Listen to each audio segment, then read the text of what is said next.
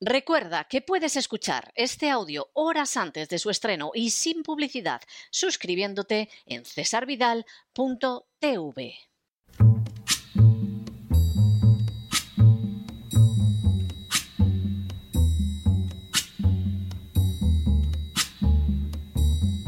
La voz con César Vidal, desde el exilio. When the night has come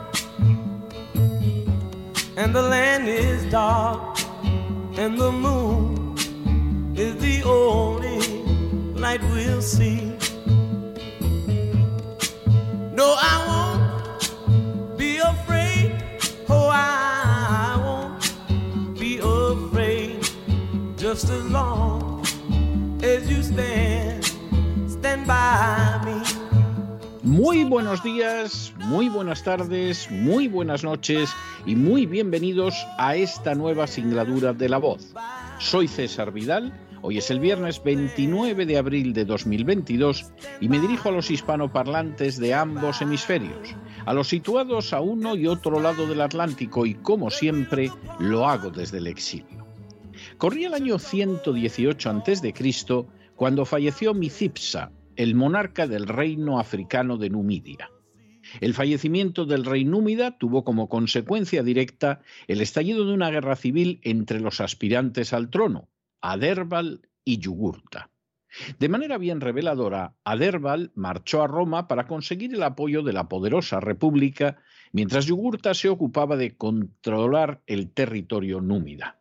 Inicialmente pareció que Aderbal obtendría el apoyo romano, pero la llegada de sustanciosos sobornos de Yugurta destinados a senadores y políticos de Roma le permitieron muy pronto imponerse sobre su rival.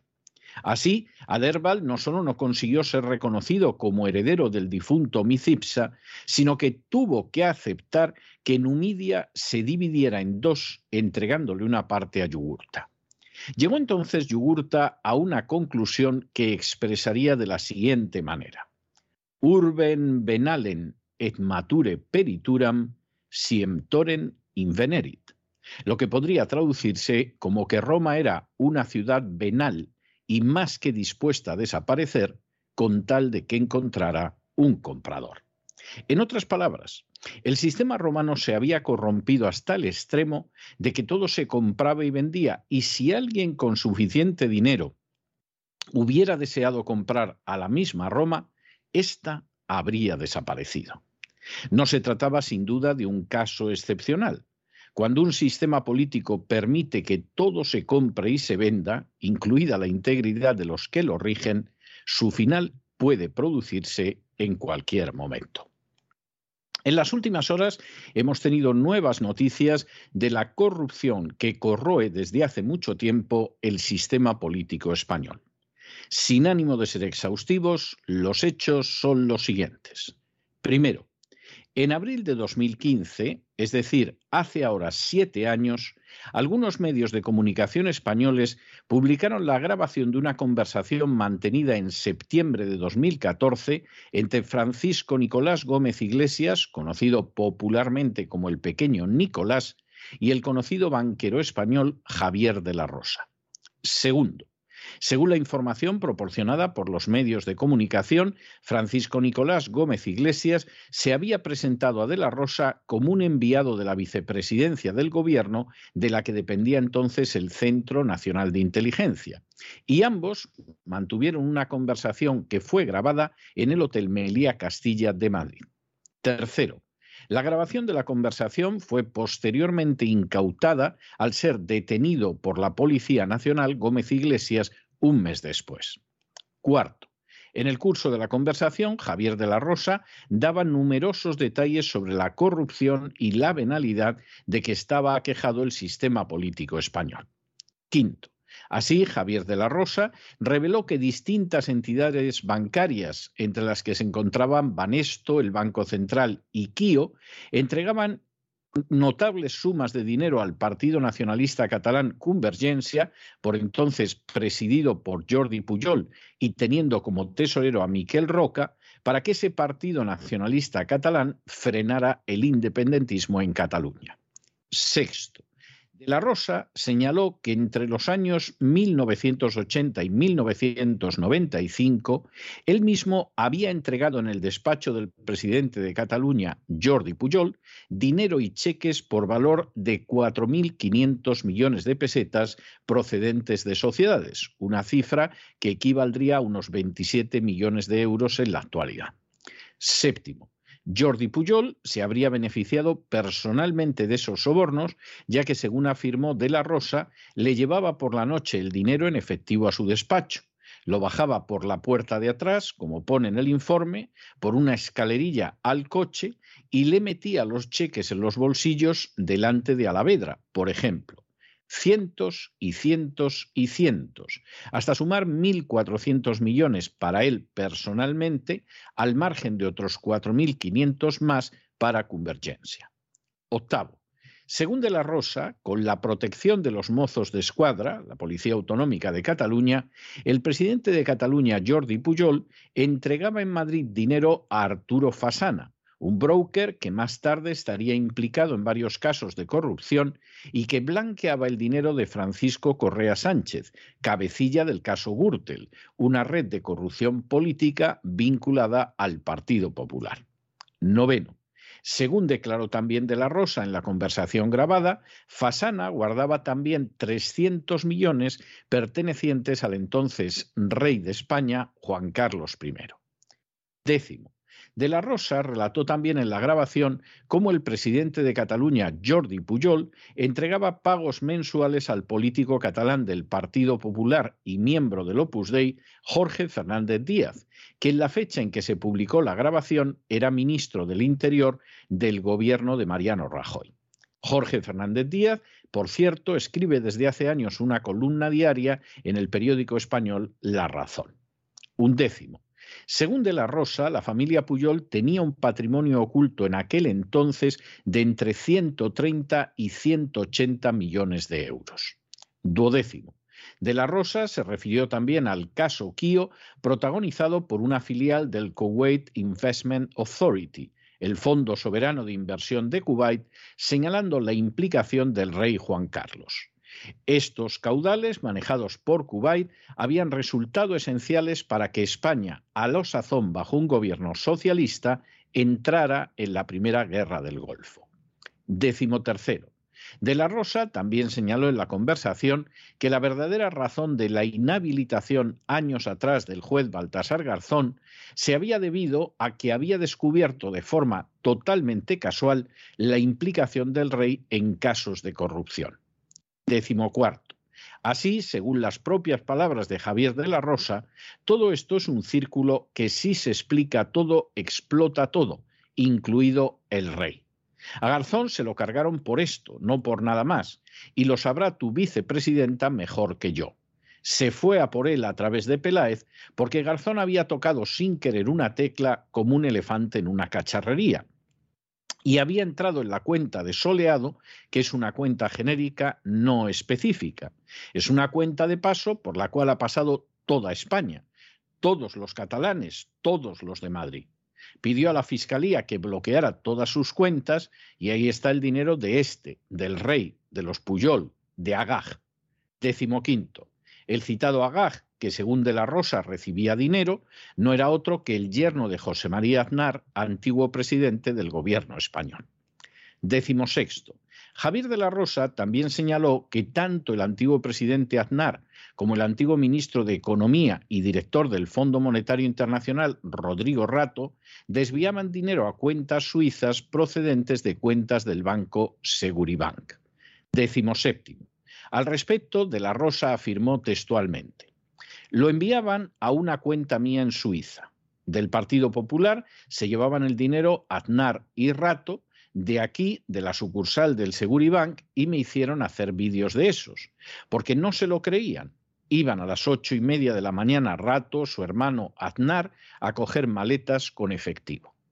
Décimo octavo. De la Rosa señaló además que durante las privatizaciones de las grandes empresas del Estado, llevadas a cabo por el Partido Socialista entre la década de 1980 y 1990, el rey obtuvo paquetes de acciones de Endesa, Ence, Abengoa, Telefónica y Repsol. Décimo noveno. De la Rosa también señaló que había recibido dinero de Emilio Botín, antiguo presidente del Banco Santander, y que toda esta información se podía demostrar gracias a documentación que obraba en poder del diario americano The New York Times. Y vigésimo, al respecto de la Rosa afirmaba que para desmentir la veracidad de la información del New York Times, Juan Carlos había visitado la redacción de ese periódico en septiembre de 2012 aunque la visita fue vendida por los medios de comunicación como un intento del rey de mejorar la imagen de España. Las declaraciones del banquero catalán Javier de la Rosa al pequeño Nicolás hace ahora mismo siete años constituyen uno de los testimonios más sobrecogedores de la corrupción del sistema español, precisamente debido a uno de los personajes instrumentales en la misma. De creer a De la Rosa, la corrupción abarca a todos desde el rey hacia abajo, beneficiando a todas las castas privilegiadas. La banca colaboraba en la corrupción generosamente para lograr sus objetivos, como por ejemplo que el Partido Nacionalista Catalán más importante impidiera la independencia de Cataluña. La derecha, con la colaboración clara de miembros del Opus Dei, participaba también de esa corrupción, recibiendo sumas millonarias y ocupándose de ponerlas a buen recaudo en el extranjero. La izquierda no se había quedado a la zaga con esa corrupción y de hecho había aprovechado las grandes privatizaciones de empresas públicas en los años 80 y 90 para lucrarse escandalosamente. Tanto la izquierda como la derecha habían aceptado dinero de Kuwait para meter a España en una guerra que no la afectaba y que en absoluto tenía que ver con los intereses nacionales. Y por supuesto, ni la agencia tributaria, ni la Administración de Justicia, ni la misma policía habían hecho nada para evitar la corrupción descomunal, sino que de hecho era obvio que al menos en algunos casos se habían ocupado incluso de proteger a los corruptos. De hecho, de creer a De la Rosa, la caída del juez Garzón no vino motivada por sus desaguisados judiciales, sino por el hecho de que, sin saber lo que hacía, bloqueó una cuenta en la que depositaban dinero cargos corruptos que incluían al rey, al presidente de Cataluña, Jordi Pujol, y a políticos de la izquierda y de la derecha. Todo el relato resulta de enorme gravedad, pero existen tres aspectos que aún se presentan como más inquietantes a siete años de distancia. El primero es que ninguno de los personajes mencionados por De la Rosa ha pagado por la corrupción en la que presuntamente estaban incursos. Ciertamente, alguno de manera prácticamente aislada se ha visto incomodado por tener que presentar declaración ante un juez. Pero ni el rey, ni la familia Puyol, ni los políticos de izquierdas y de derechas, ni la banca que estuvieron implicados en estas tramas han sufrido procesamiento o condena. Solo el juez Garzón pagó con la inhabilitación no sus discutibles acciones judiciales de años, sino el bloquear una cuenta por la que pasaba el dinero de la corrupción. El segundo es que las instituciones no parecen haber estado ni de lejos a la altura de la situación. De la agencia tributaria se sabe que ha cubierto casos de corrupción como el que afectaba a la infanta Cristina y a su esposo Iñaki Urdangarín. Y también se sabe que ayudó descaradamente a Puyol dejando prescribir sus delitos fiscales. Sin embargo, no parece haber mostrado más interés en perseguir la corrupción que en protegerla que los jueces y el legislativo hayan hecho lo posible y lo imposible para que el rey Juan Carlos no fuera juzgado, o que los mozos de escuadra protegieran a Puyol mientras recibía el dinero de la corrupción, no parece que sean hechos que mejoren el panorama general. Finalmente, el tercero es que nada parece indicar que esos mecanismos de corrupción hayan desaparecido. Por el contrario, existen poderosos indicios de que se han fortalecido y si antaño casi todo el arco parlamentario aplaudió la entrada de España en la guerra del Golfo, ahora todo el arco parlamentario, sin excepciones, ha aplaudido como un coro de focas al liberticida Zelensky, responsable de cerrar televisiones, de ilegalizar 11 partidos políticos y de encarcelar al principal dirigente de la oposición. Una vez más, se ha entrado en una guerra no porque afectara a los intereses de España, sino porque convenía a sus más que corruptas castas privilegiadas a las órdenes de poderes extranjeros. Como señaló Yugurta de la Roma del siglo II a.C., España parece haberse convertido, al menos en lo que a sus clases dirigentes se refiere, en un lugar que podría venirse abajo simplemente con que apareciera alguien dispuesto a terminar de comprarlo. Desgraciadamente, y a diferencia de aquella Roma que acabó sumida en un siglo de guerras civiles, nada lleva a pensar que la España actual no haya terminado ya en manos de compradores. De hecho, este mes se han cumplido siete años de las revelaciones del banquero Javier de la Rosa y las furcias mediáticas han guardado el más que esperable y comprensible silencio mortal. Pero no se dejen llevar por el desánimo o la frustración. Y es que a pesar de que los poderosos muchas veces parecen gigantes, es solo porque se les contempla de rodillas, y ya va siendo hora de ponerse en pie. Mientras tanto, en el tiempo que han necesitado ustedes para escuchar este editorial, la deuda pública española ha aumentado en más de 7 millones de euros y una parte muy importante ha sido para pagar los salarios de aquellos funcionarios que tuvieron que perseguir la inmensa corrupción y que no lo hicieron e incluso la protegieron. Muy buenos días, muy buenas tardes, muy buenas noches. Les ha hablado César Vidal desde el exilio. Que Dios los bendiga.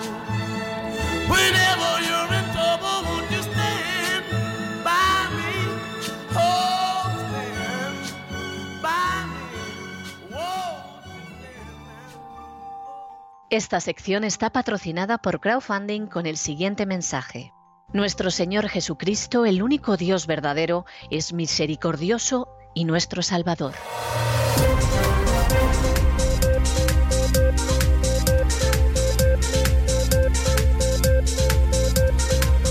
Las noticias del día.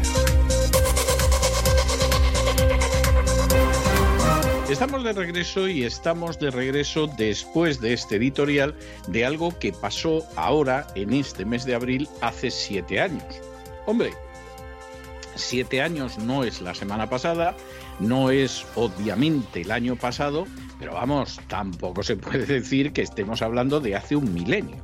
Siete años con una noticia que saltó prácticamente al año siguiente de manera bastante, bastante peculiar, porque se dio la circunstancia de que en un momento determinado, cuando detienen al pequeño Nicolás, la policía, entre otras muchas cosas interesantes y sabrosas, se hace con esta grabación que ha tenido el pequeño Nicolás en el Melía Castilla de Madrid con Javier de la Rosa. Y claro, Javier de la Rosa se las sabía todas. Javier de la Rosa sabía cómo Kuwait había repartido generosamente dinero entre los partidos políticos españoles para que España apoyara la guerra del Golfo en la que a España, para ser sinceros, ni le iba ni le venía nada. La guerra del Golfo nos traía sin cuidado.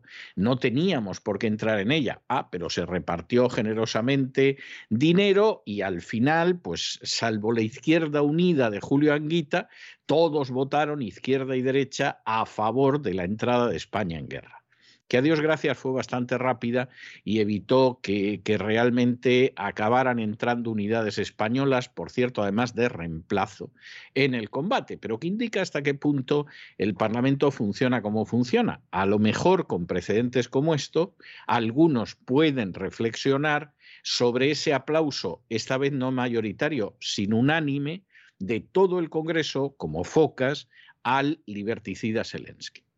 Pero claro, es que además Javier de la Rosa sabía más cosas, sabía el dinero de la corrupción del rey. Sabía que Puyol tenía centenares de millones de euros ubicados en el extranjero en una fortuna secreta, porque cuando había una serie de bancos que decían, hombre, que a Cataluña no se le ocurre separarse de España, no solo daban dinero al partido de Puyol, sino que le daban muchísimo dinero al propio Puyol, que además tenía otras formas de corrupción bastante trabajadas y bastante elaboradas en Cataluña.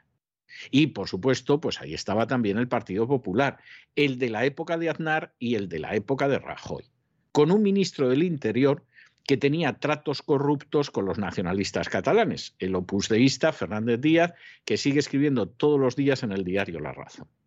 Claro, el panorama que daba de la Rosa era terrible. Y decía, es que esto, claro, si esto acaba saliendo, aquí se cae todo, todo.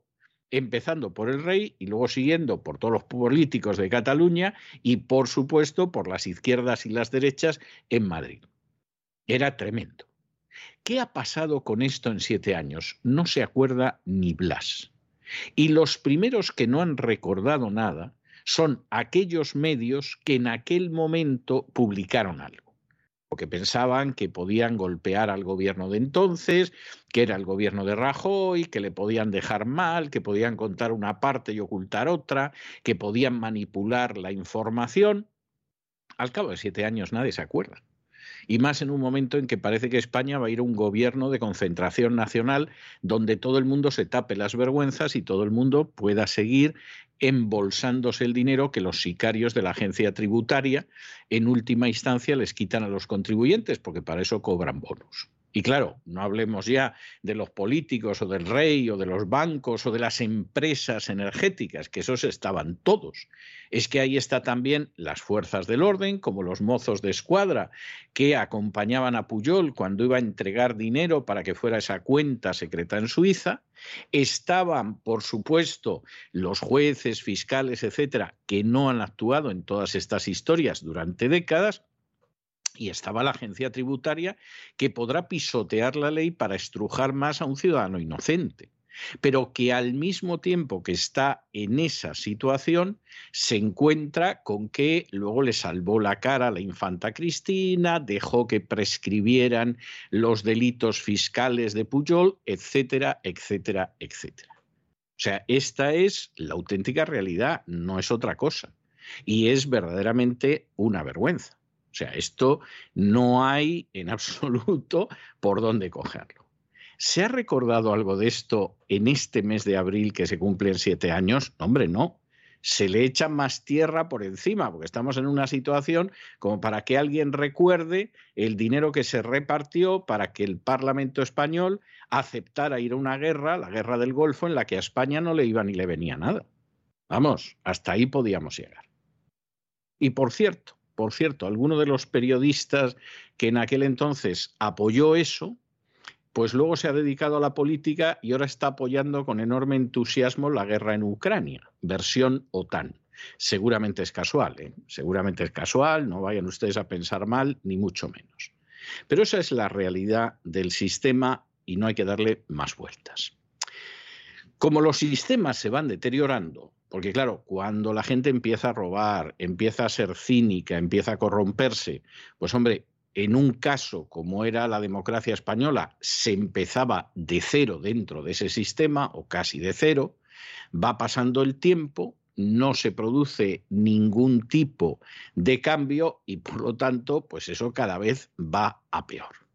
Y en esa situación, pues nos encontramos en España y es con la primera noticia que comenzamos hoy el boletín. Ya les comentamos a ustedes que en un momento determinado la presidenta del Congreso de los Diputados, la socialista Merichel Batet, que es una señora a la que la Constitución le importa más bien poco, decidió cambiar las reglas del juego sobre la mayoría de apoyos parlamentarios necesarios para elegir a los que están en la Comisión de Secretos Oficiales hasta ahora la mayoría era de tres quintos, 210 diputados, pues ella la pasó a 176, que era la mayoría absoluta, y por lo tanto esto ha abierto a la Comisión de Secretos Oficiales a todo el mundo, a los golpistas de la Esquerra Republicana de Cataluña, a los filoetarras de Bildu, etcétera, etcétera, etcétera. Aquí al final pues va a pasar todo el mundo a la Comisión de Secretos Oficiales.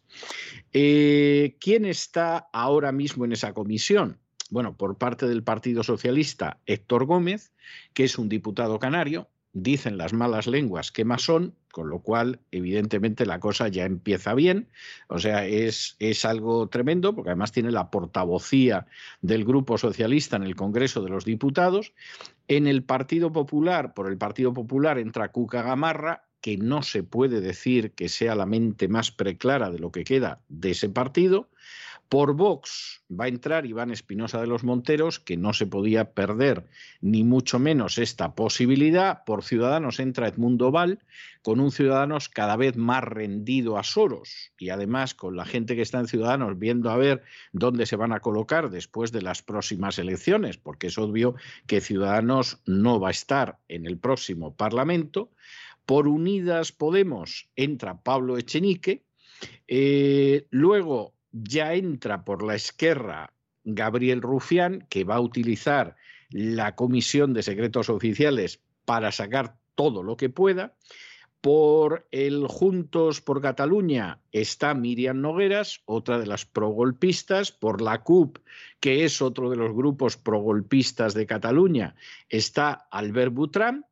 Por el PNV está Hitor Esteban. Y luego, por los proetarras de Bildu está Mercha Izpurúa, que en su día, en su día, fue fundadora del diario Gara. O sea, la, historia es verdaderamente impresionante. Vamos a aceptar que el masón del Partido Socialista, suponiendo que efectivamente sea masón y que no sea meramente un rumor, pues eh, va a intentar mantener los secretos oficiales a buen recaudo, pero cuesta creerlo porque pertenece a una mayoría parlamentaria que es la que se lo ha abierto a los golpistas catalanes y a los proetarras, vamos a aceptar que Cuca Gamarra, que no es precisamente el colmo de la inteligencia del Partido Popular, va a hacer algo parecido y se lo vamos a aceptar también a Iván Espinosa de los Monteros, que está con Vox y está en tropecientos mil cargos. O sea, yo no sé este hombre cómo llega a todo, porque verdaderamente, no digo que lo haga mal, lo hace bastante decorosamente, pero no sé cómo llega a tantas cosas.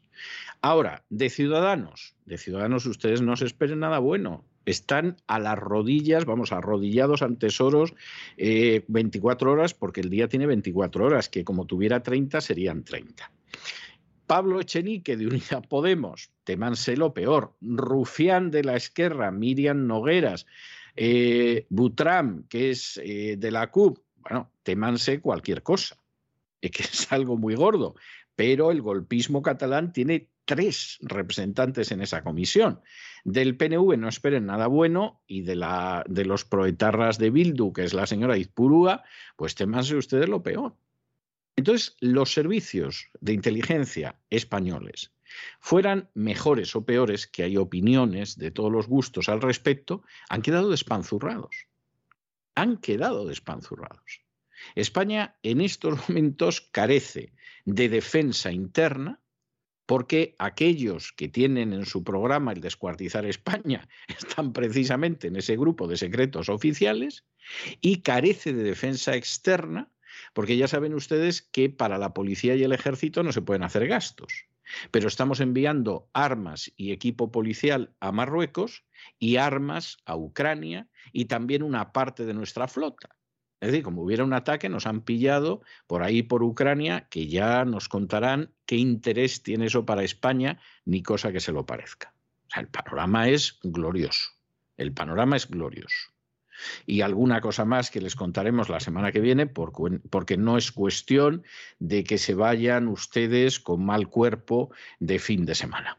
En fin, examinamos estas y otras cuestiones de innegable relevancia con la ayuda inestimable de María Jesús Alfaya. María Jesús, muy buenas noches.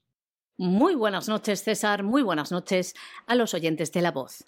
La resolución estrenada este jueves por la presidenta del Congreso de los Diputados, la socialista Merichel Patet, ha cambiado las reglas del juego sobre la mayoría de apoyos parlamentarios necesarios para elegir a los representantes que asisten a la conocida como Comisión de Secretos Oficiales del Congreso. Su nombre exacto es Comisión de Control de los Créditos Destinados a Gastos Reservados, una comisión que va a fiscalizar al CNI y el presunto espionaje con el sistema Pegasus a los independentistas que quisieron perpetrar un golpe contra el Estado español. Y esta maniobra socialista, la rebaja de la mayoría de tres quintos necesaria, es decir, 210 diputados, pasado a la mayoría absoluta, es decir, con solo 176, se permite se abre la puerta a esta conocida comisión, que es lo que querían los socialistas, a cambio de su apoyo, claro está. Abre la puerta a diputados de grupos parlamentarios hasta ahora vetados por otros partidos. Esto significa que Por ejemplo, Esquerra Republicana de Cataluña y Bildu, cuya entrada al órgano constitucional estaba bloqueada por el derecho de voto del Partido Popular, Vox y Ciudadanos, pues van a presentar ahora un dirigente por formación gracias a los votos favorables del Gobierno y de sus socios. Pero no solo ellos, pues todas las fuerzas del arco parlamentario contarán con un representante en las sesiones que se celebren en este órgano del Congreso hasta el fin de la presente legislatura. La próxima sesión, que seguramente se programe para la semana que viene, tras tres años de inactividad de la Comisión, sin ningún control, tratará pues sobre estas escuchas a políticos independentistas catalanes y vascos, así también como activistas y abogados a través del programa israelí de espionaje conocido como Pegasus. Y estos van a ser los 10 diputados que van a acceder a materias calificadas como secretas, recibiendo información sobre el uso de los fondos reservados, de los Ministerios de Defensa Interior y Asuntos Exteriores y también van a conocer las actividades del Centro Nacional de Inteligencia. Ninguno de ellos, en teoría, puede revelar la información que se les facilite la sesión, que es siempre a puerta cerrada. No la podrá facilitar, pero ¿qué uso harán de ella? He ahí la cuestión. ¿Y quiénes van a ser los que van a estar presentes en esta comisión? Por el Partido Socialista, Héctor Gómez, diputado canario que ostenta actualmente la portavocía del Grupo Socialista en el Congreso de los Diputados. Representando al Partido Popular estará Cuca Gamarra, actual secretaria general del Partido Popular y portavoz de los populares en el Congreso. Por Vox, el diputado por Madrid y portavoz de Vox en la Cámara Baja, Iván Espinosa de los Monteros. Por Ciudadanos, Edmundo Val. Por Unidas Podemos, Pablo Echenique. Y Gabriel Rufián estará presente también en esta Comisión de Secretos Oficiales del Congreso por Esquerra Republicana de Cataluña, que son los que denuncian el espionaje y ya lo llaman el Catalan Gate. Presentes también independentistas radicales como Miriam Nogueras por Juntos por Cataluña, por la CUP Albert Botrán, diputado por el Grupo Mixto, y por el Partido Nacionalista Vasco, Aitor Esteban. Los proetarras de Bildu estarán representados por Merche Aizpirua, fundadora del diario Gara y portavoz del grupo en el Congreso. Bueno, y en medio de toda esta situación en la que España está, no vamos a decir al borde de la crisis, entró en la crisis hace tiempo, en realidad nunca consiguió llegar a salir de la crisis que comenzó en el 2007 en España y en el 2008 en el mundo, pero claro, la cosa va empeorando, va aumentando el número de parados, va aumentando la deuda que no sabemos cómo vamos a solventar esa cuestión a partir de la eh, segunda mitad de este año 2022, van aumentando los intereses de la deuda, va aumentando el déficit y uno diría, bueno, pues aquí lo que hay que hacer es bajar impuestos, que se pueda reactivar algo la economía, que tiremos algo hacia adelante. ¡Ja, ja, ja! Si esperan ustedes que va a pasar eso en España. Pero entonces, ¿cómo se van a justificar los 100 millones de euros adicionales que la ministra de Hacienda les da a los buscabonus, a los esbirros de la agencia tributaria? Que están sacando a la gente más cuanto menos tiene, que es que es algo que cualquiera que lo piense se da cuenta de que es algo criminal. Bueno, y no solamente van por ahí las cosas, es que resulta que el Ministerio de Hacienda y Función Pública ayer, hace apenas unas horas, les entregó a las comunidades autónomas la tontería de 9.273 millones de euros por el segundo pago de las entregas a cuenta correspondientes al mes de abril. Esto supone, supone, a lo tonto me lo bailo, un aumento de 552 millones de euros sobre lo que se entregó en abril del 2021. Es decir, esto es verdaderamente gordo, grave y para echarse a temblar. Porque efectivamente aquí se da la circunstancia de que teniendo que reducir el gasto, pues se le da muchísimo más. ¿Quién se lleva más en ese reparto? A ver, piensen ustedes un poco que no es tan difícil imaginárselo. Cataluña. O sea, es que la cosa no tiene más vuelta de hoja. Cataluña es la que más dinero se lleva en esta rebatiña. Y a continuación de Cataluña, pues claro, viene, como tampoco le debe sorprender a nadie, viene Andalucía. que es algo verdaderamente glorioso. O sea, nada de esto es algo que le sorprenda a nadie. Ahora, como ustedes comprenderán, como ustedes comprenderán, si en estos momentos las comunidades autónomas a las que se suma Ceuta y Melilla se van a llevar 111.276 millones de euros en concepto de entregas a cuenta que es la cifra más alta que se ha entregado nunca. En medio de una crisis económica y de lo que se viene, bueno, pues ya pueden ustedes imaginarse lo que se le viene encima al país. O sea, esto es algo verdaderamente tremendo, verdaderamente tremendo. El Ministerio de Hacienda y Función Pública ha abonado este jueves a las comunidades autónomas 9.273 millones de euros por el segundo pago de las entregas a cuenta correspondientes al mes de abril, lo que supone 552 millones más que en ese mismo mes del año 2021, cuando recibieron 8.721 millones, más de 8.721. Ahora, 552 millones más. El pago de las entregas a cuentas se efectúa mensualmente a través de dos ingresos a las comunidades autónomas de régimen común y ciudades de Ceuta y Melilla. El reparto de fondos de Hacienda a las comunidades autónomas ha sido el siguiente. ¿Cómo no?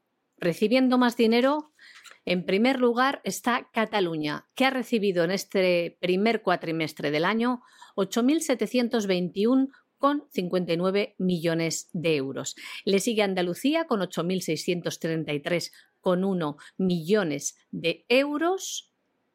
En tercer lugar está Madrid, bastante diferencia respecto a Cataluña, con una entrega de 6.541,53 millones de euros.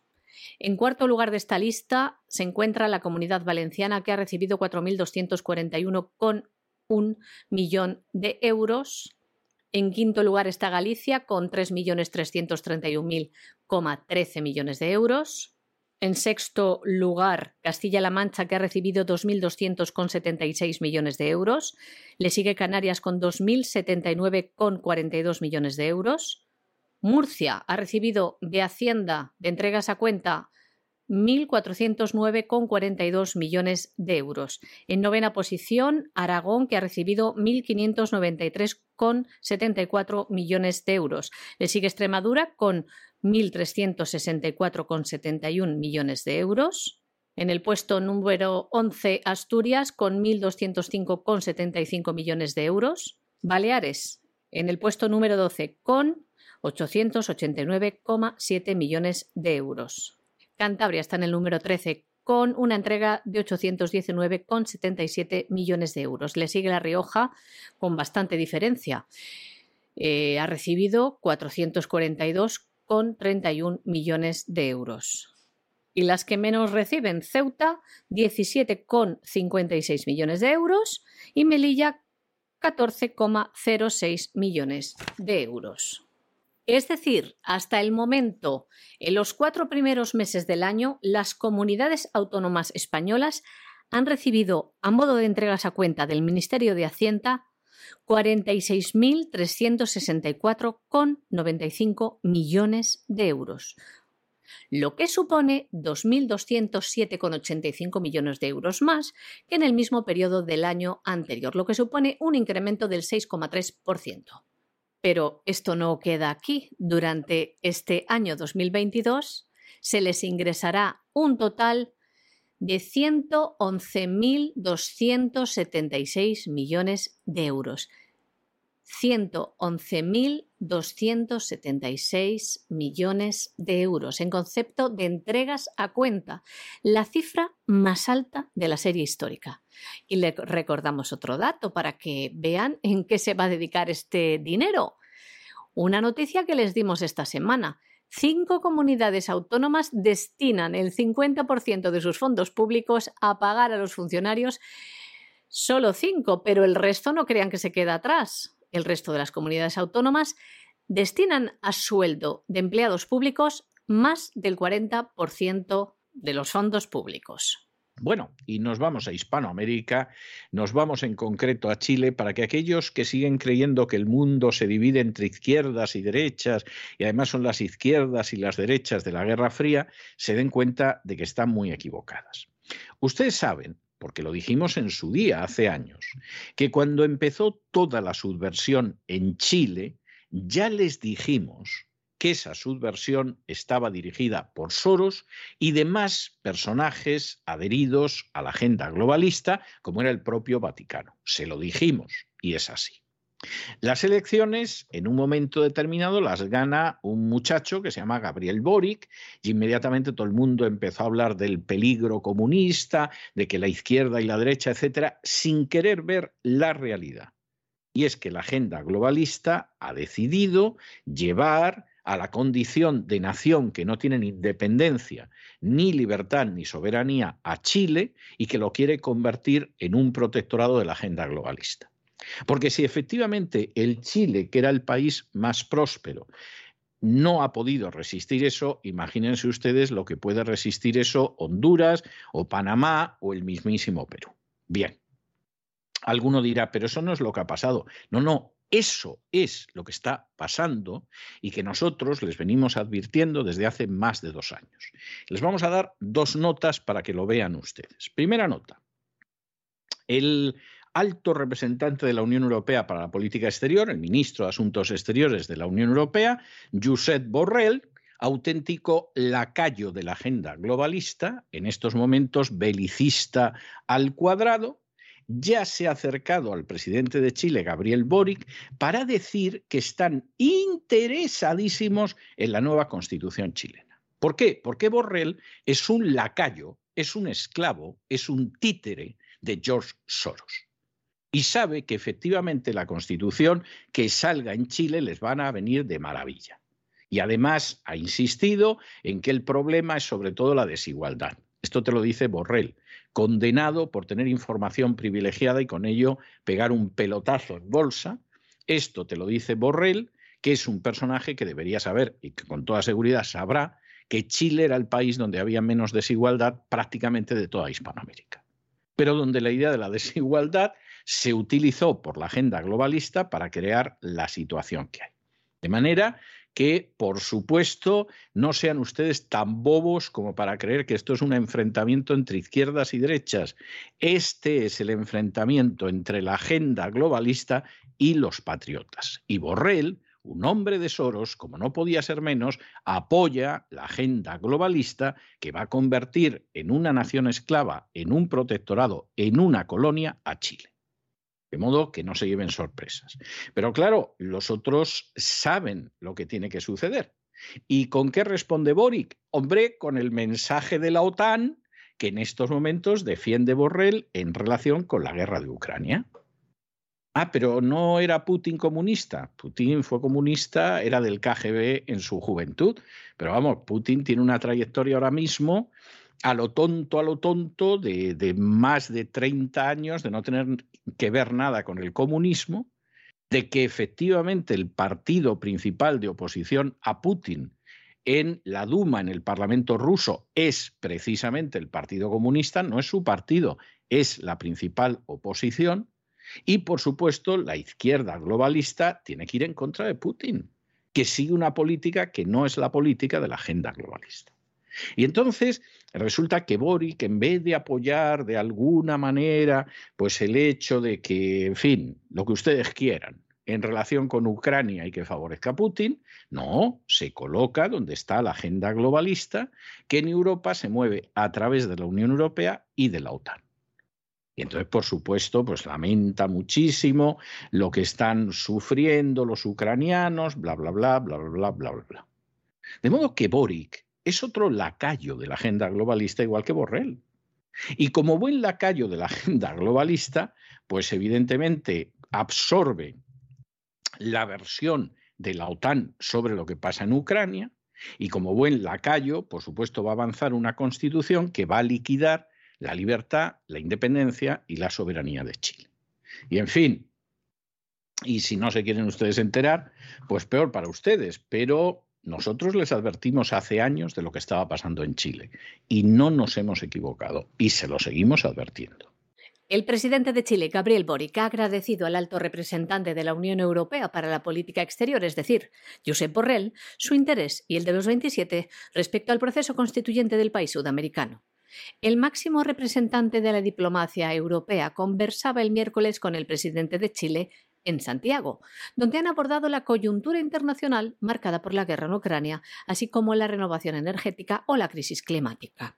El presidente explicaba que Josep Borrell le había manifestado el interés que tiene toda la Unión Europea respecto al proceso constituyente de Chile y los buenos deseos que tiene para este, que se han transformado en colaboración, decía. Por su parte, Josep Borrell ha apuntado a la desigualdad como el gran enemigo de la democracia, no solo en Chile, sino en todas las partes. Por su parte, Josep Borrell ha apuntado a la desigualdad como el gran enemigo de la democracia, no solo en Chile, sino en todas partes. Por esto ha remarcado la necesidad de hacer que el crecimiento económico no beneficie solo a unos cuantos. Por otro lado, respecto a la guerra de Ucrania, Borrell ha agradecido al presidente chileno su postura clara y firme en defensa del derecho internacional, la soberanía de los pueblos y la integridad territorial de cada nación. En esta línea, Boric ha remarcado el brutal impacto que tiene la guerra en la ciudadanía de Ucrania, que ya ha abocado a 5 millones de personas a abandonar el país y a otros 7 millones a desplazarse dentro del territorio ucraniano. Bueno, y nos vamos a Venezuela. Venezuela, que ustedes saben que tiene como principal socio comercial en las últimas décadas y sin interrupción a los Estados Unidos de América. Y que incluso cuando Donald Trump lanzaba soflamas contra el régimen de Venezuela, nada exentas de razón, bueno, pues Donald Trump también firmaba los permisos para que Chevron y quien no era solo Chevron siguieran comerciando con Maduro, de tal manera que Maduro tuviera efectivo para pagar a sus Fuerzas Armadas y también para mantener a las fuerzas de policía. ¿eh? Esto se suele escapar, pero es así. Y por supuesto, eh, el sistema chavista, que es mucho más inteligente que el sistema cubano, mucho más inteligente. Cuando algunos hablan de castrochavismo, es como decir el tonto y el listo. No, no. El sistema chavista es un sistema concebido de una manera mucho más inteligente que el sistema cubano, porque no es el sistema cubano. Bueno, pues el sistema chavista eh, sabe manejar una serie de instituciones, incluida la oposición, para perpetuarse durante muchísimo tiempo en el poder y además, diga lo que diga el presidente, determinados senadores, determinados congresistas, para tener un respaldo directo económico de Estados Unidos y luego de treinta y tantas democracias que durante un tiempo hasta fingieron que aceptaban a Guaidó y tal, pero que los negocios los hacen con quien los hace. Y esto aquí pues no, no vale engañarse y hay lo que hay. ¿Qué pasa con ese sistema? Pues como es un sistema, insistimos, mucho más sofisticado, mucho mejor elaborado, muchísimo más inteligente que el sistema cubano, pues es un sistema en el cual hasta puede dar la sensación de que las instituciones funcionan de una manera no dictatorial. No es que funcionen de una manera no dictatorial, no, es que pueden dar esa sensación. Esa sensación en Cuba es imposible, imposible de todo punto. En Venezuela, según se haga, pues no tanto. Y por eso, esta semana, la Asamblea Nacional pues ha designado un nuevo Tribunal Supremo de Justicia, porque no hay separación de poderes. Este nuevo Tribunal Supremo de Justicia va a estar en ejercicio 12 años y por supuesto, este Tribunal Supremo está marcadísimo y significa que, desde luego, vamos, si Maduro sale en un momento determinado del poder, bueno, eso va a entrar en un programa de carácter eh, de lo paranormal, de estudiar lo que absolutamente es increíble, porque lo suyo es que no salga ni mucho menos del poder. Esa es la realidad.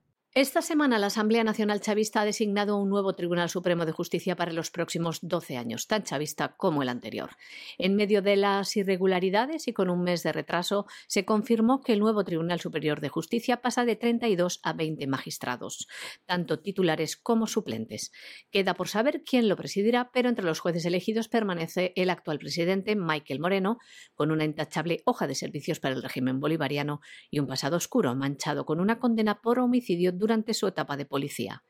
La mitad de los 20 jueces principales repiten periodo pese a su prohibición taxativa y además suma incondicionales como Tania D'Amelio, miembro del Consejo Nacional Electoral durante 14 años, siempre al servicio de la revolución. Así Maduro asegura su permanencia en el poder. Primero fue con su reelección al frente del Partido Socialista Unido de Venezuela, por aclamación, sin debate y como paso previo para convertirse en candidato oficial a las elecciones del año 2024 y ahora asegura su estancia en el poder con la imposición del Tribunal Supremo. Bueno, y nos vamos a internacional y nos vamos a internacional porque resulta que la Casa Blanca ha decidido inventarse un futuro de Internet que va a controlar la Casa Blanca y 60 naciones que, bueno, más o menos, más o menos giran en la órbita de la Casa Blanca para luchar contra el autoritarismo chino y ruso. Esto, en fin, a alguno le parecerá maravilloso. Los que creemos en la libertad de expresión, eso de que se censure a los de enfrente nos parece muy mal, aunque no nos guste en absoluto el sistema de enfrente, pero cuando uno censura al del frente ya está consagrando que el sistema en el que estás te va a censurar lo que quiera, te va a mentir lo que quiera y te va a manipular en lo que quiera, y dentro de esta supresión de la verdad, que está en el hecho de que, bueno, la batalla también se libra en Internet, no solo en, el archipiélago de las Islas Salomón o en Ucrania, encima la Unión Europea se ha sacado en la manga la nueva ley de servicios digitales que va a incrementar todavía más la censura en redes sociales. Claro, como ustedes comprenderán, que pretendan decirte que para salvar la democracia tomamos medidas liberticidas y antidemocráticas, pues hombre, ¿qué quieren ustedes que les digamos? Es decir, eso es algo que es verdaderamente bochornoso. Claro, cuando ves los firmantes, pues hombre, los firmantes, en primer lugar Estados Unidos y Reino Unido que empujan esto. Luego va Alemania y Francia, Australia y Canadá, es decir, los cinco ojos, la OTAN, etcétera, el Japón. Luego una serie de países, pues hombre, que tampoco es que tengan mucha relevancia, pero hacen bulto. ¿eh? Se ve que hay más. Entonces, pues claro, está Ucrania. Hombre, en Ucrania no hay libertad ni de broma. Y el actual presidente Zelensky es un liberticida desorejado, pues encantado de censurar más. Entra Chipre, entra Montenegro, ¿qué les vamos a decir a ustedes? Y luego ves los que han firmado en Hispanoamérica. Y claro, te echas a temblar. Porque está en primer lugar Argentina, con el gobierno que tiene, que estará encantado de censurar. Está Perú, con el gobierno que tiene, que está encantado de censurar.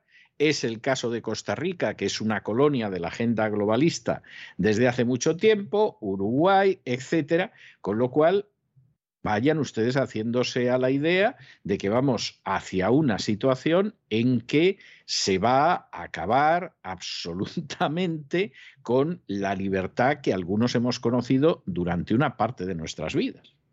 Y todo esto, pues recordando un reciente discurso de Obama del que nos hicimos eco en la Universidad de Stanford, donde decía que, bueno, que las noticias falsas no se podían tolerar y por lo tanto había que sacarlas de Internet.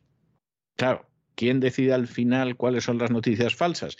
Pues todos esos funcionarios que siendo indignos del juramento que prestaron en su día a los Estados Unidos de América, decidieron que no saliera nada sobre el famoso laptop, el famoso computador portátil de Hunter Biden o que, por ejemplo, censuraron todas las noticias sobre el fraude electoral de las últimas elecciones presidenciales, etcétera, etcétera, etcétera o que no permitían dar información médica sobre la vacuna del coronavirus.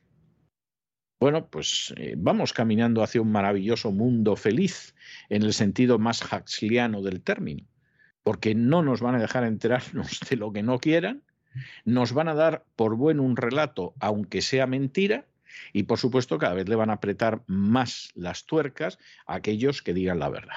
Y luego, pues cada cual aquí que saque sus consecuencias. Todo esto se supone que es para defender la democracia y defendernos del autoritarismo chino y ruso. Bien, vale, de acuerdo.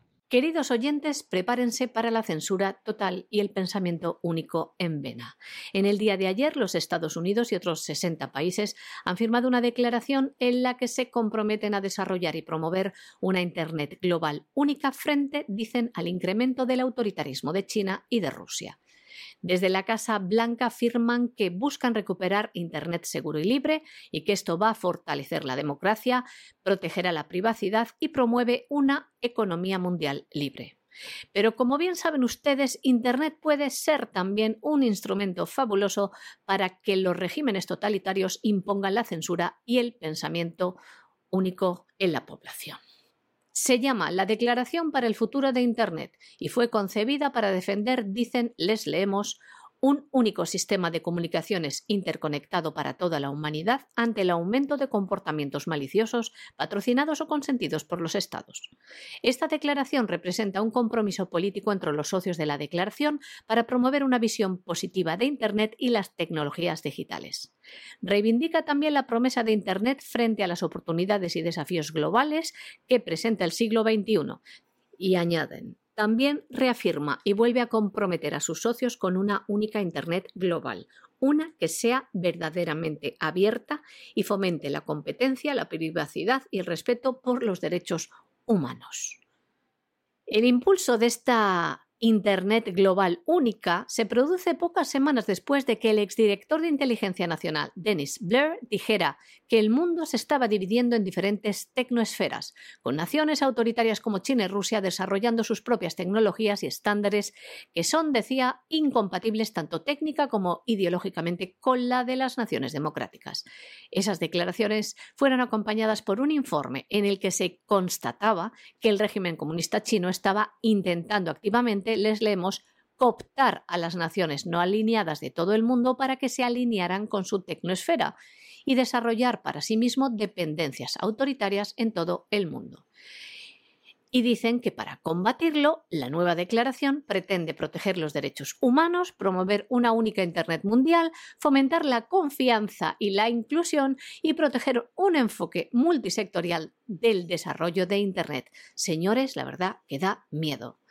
Entre los 60 países que respaldan esta iniciativa hay naciones como Alemania, Australia, Canadá, Francia, Japón, Reino Unido y otras como Chipre, Kenia y Montenegro, además de Ucrania. En América Latina, el texto ha sido firmado por Argentina, Colombia, Costa Rica, Perú, República Dominicana y Uruguay. Si bien no es legalmente vinculante, la declaración establece principios fundamentales y compromete a los gobiernos a promover una Internet abierta, gratuita, global, interoperable, confiable y segura para el mundo, es lo que dicen.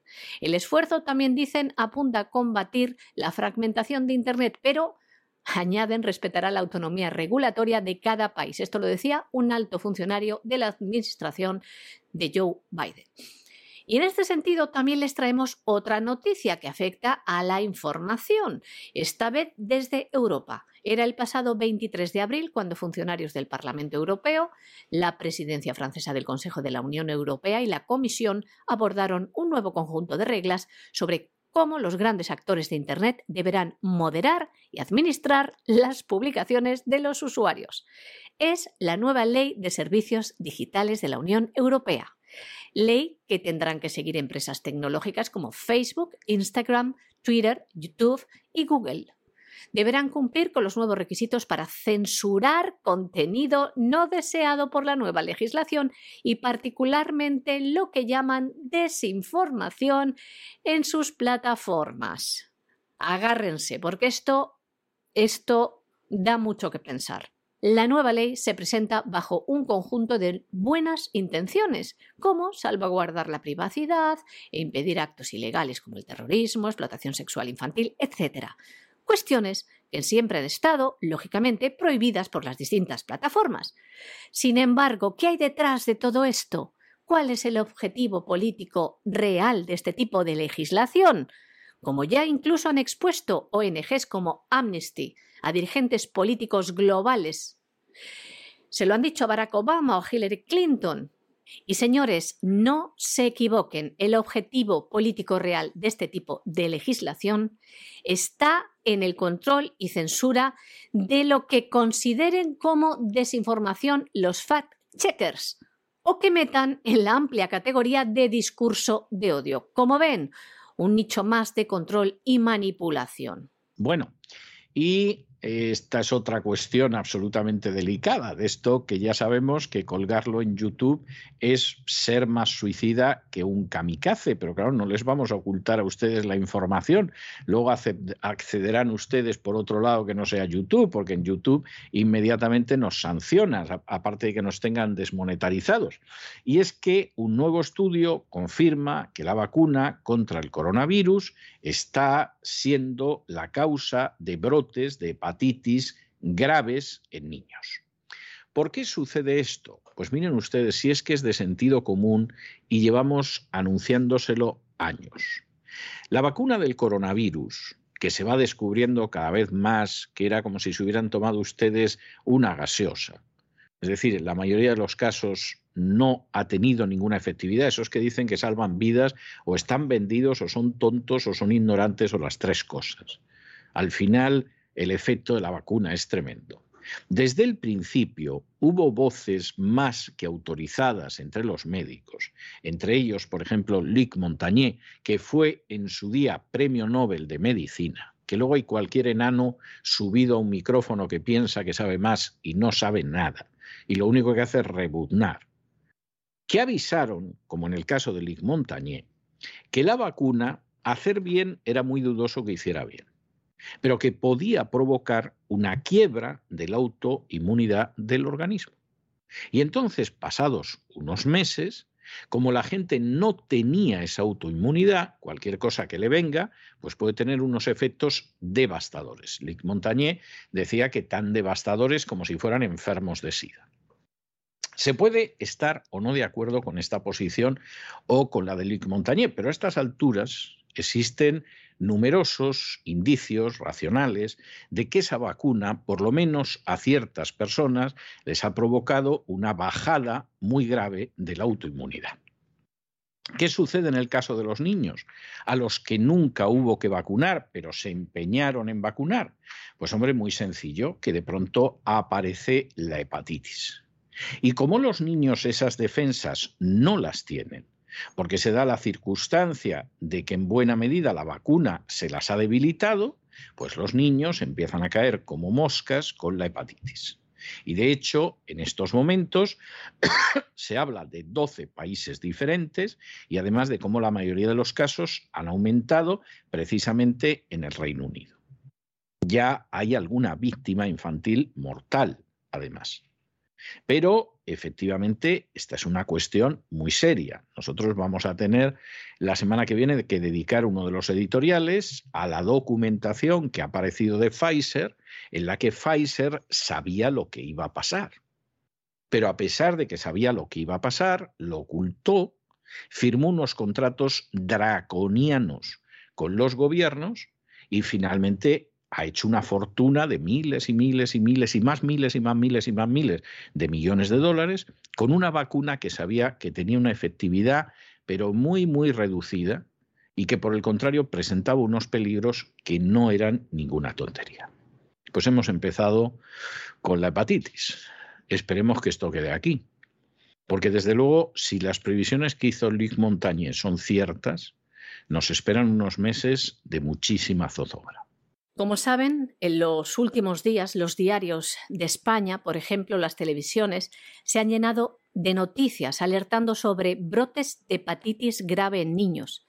Se están detectando en distintos puntos de nuestro país.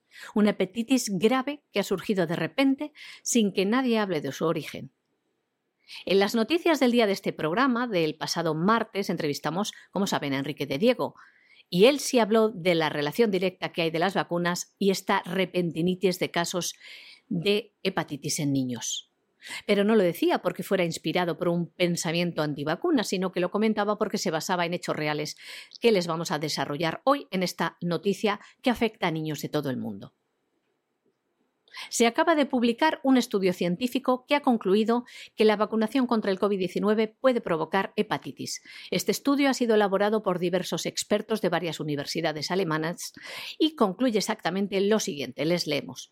La vacunación contra la COVID-19 puede provocar una hepatitis mediada por el sistema inmunitario dominante de linfocitos T, distinta con un mecanismo patológico único asociado con la inmunidad residente en tejidos específica de antígeno inducida por la vacunación que requiere inmunosupresión sistémica, inducidos por la vacuna. Hemos leído bien unos hallazgos que llegan pocos días después de que la Organización Mundial de la Salud emitiera una alerta global sobre una nueva forma de hepatitis grave que afecta a los niños y después de que el gobierno del Reino Unido anunciara que iniciaba una investigación urgente tras detectar tasas de inflamación de hígados, esta hepatitis, más altas de lo habitual entre los niños, después de haber descartado los virus comunes que causan esta afección. A partir del 25 de abril se había confirmado que las infecciones de hepatitis afectaron a niños en 12 países diferentes y la mayoría de esos casos aumentaron en el Reino Unido. Hasta la fecha se había notificado al menos 169 casos y 17 niños habían requerido un trasplante de hígado. Lamentablemente, hasta el 25 de abril, un niño ha perdido la vida. La hepatitis es una condición que afecta al hígado y puede ocurrir por varias razones, incluidas varias infecciones virales comunes en los niños. Sin embargo, en los casos bajo investigación no se han detectado estos virus comunes que causan la hepatitis. Y le recordamos este estudio de universidades expertos alemanes que relaciona con la vacuna del COVID. Le recordamos también, si quieren escuchar esta entrevista, del libro de Enrique de Diego, Esther López Repentinitis 2 se titula y tiene como subtítulo El libro definitivo contra el genocidio, que pueden encontrar en lulu.com. Aparecen, y lo contamos también en el programa, un listado de efectos secundarios certificados que hasta ahora ha producido la vacuna del COVID-19. Muchos de estos efectos graves, decenas de páginas. Y hasta aquí hemos llegado con nuestro boletín de hoy. María Jesús, muchas gracias, muy buenas noches y que pases un estupendo fin de semana y que descanses, porque aquí trabajamos de una manera que necesitamos descansar, pero vamos, sin ningún género de discusión. Gracias a ti, César. Muy buen fin de semana también a los oyentes de La Voz. Ustedes no se nos vayan, no se nos vayan porque en absoluto se nos ha terminado el programa. Al programa le queda mucho. Vamos a regresar enseguida con don Lorenzo Ramírez en esa versión resumida del Despegamos que tenemos los viernes, precisamente para que puedan ustedes saber de qué va el gran reseteo de este fin de semana, que va a ser, pero ciertamente muy interesante. Y luego tenemos una entrevista muy especial. Hay mucha gente muchísima gente que se dedica a pontificar, a hablar, a contar lo que está pasando en Ucrania. Ninguno ha estado en Ucrania. Repiten por boca de ganso lo que les dicen que tienen que decir o lo que a lo mejor se creen que tienen que decir o aquello que les pagan para que digan. Nuestra invitada de esta noche es una persona que ha estado varias semanas en terrenos de batalla de Ucrania y que nos va a contar muchísimas cosas que no le ha contado nadie a ella, que no venían en un despacho de agencia, sino que ella ha escuchado con sus oídos y ha visto con sus ojos. De manera que no se vayan, que regresamos enseguida.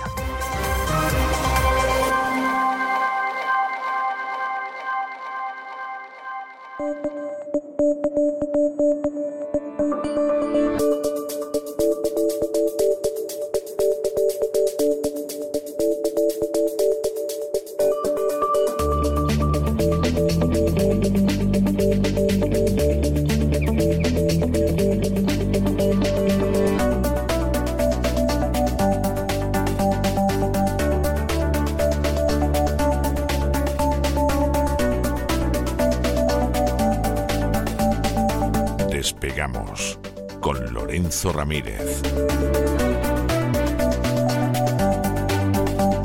Corremos raudos y veloces hacia nuestro avión, atravesamos el umbral, nos tiramos en plancha sobre los asientos, nos abrochamos los cinturones.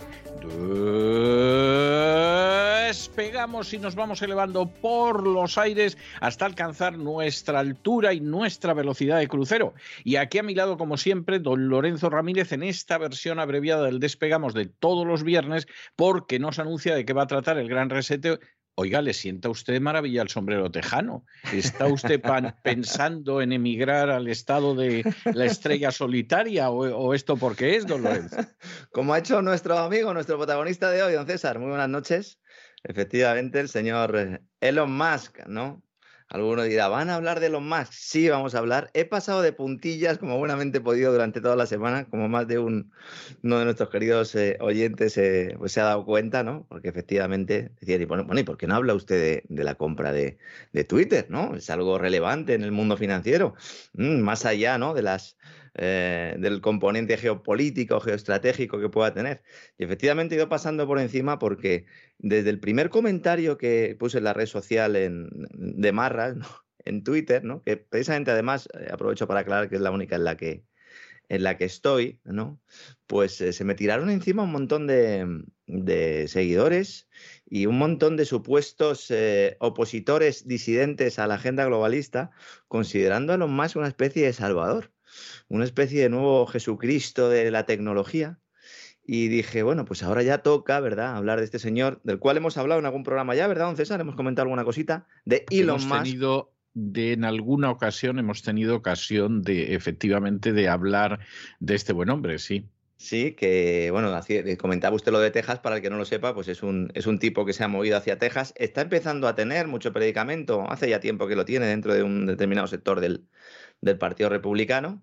Hay muchos que lo consideran el, auténtico eh, guerrero que combate contra esa secta woke de la que vamos a hablar eh, mañana, ¿no? Eh, esa secta de la progresía, de lo políticamente correcto, que tiene también una, una implicación, yo creo, relevante y rasgos similares a, los principios de la agenda globalista que usted planteaba también en, un mundo que cambia, ¿verdad? Podríamos decir tema racial, igualdad de género, el, tema también eh, eh, de la calentología, de la secta de la calentología. No olvidemos que el señor Elon Musk eh, pues, es el fundador, presidente, ideólogo y máximo responsable ¿no? de esa compañía que es Tesla, de esos vehículos eléctricos que además no en vano, ¿no? El nombre de la propia compañía ya pues nos hace pensar, ¿no? En ese famoso científico que ha pasado a la historia de alguna manera porque le robaron o le quitaron, ¿no? Una tecnología que nos hubiera permitido a todos tener energía abundante y barata, ¿no? Esa leyenda que siempre está ahí, ¿no? Alrededor de, Leyenda, leyenda que es muy posible que tenga su parte de verdad, ¿eh? O sea, Eso es. también digámoslo, ¿no?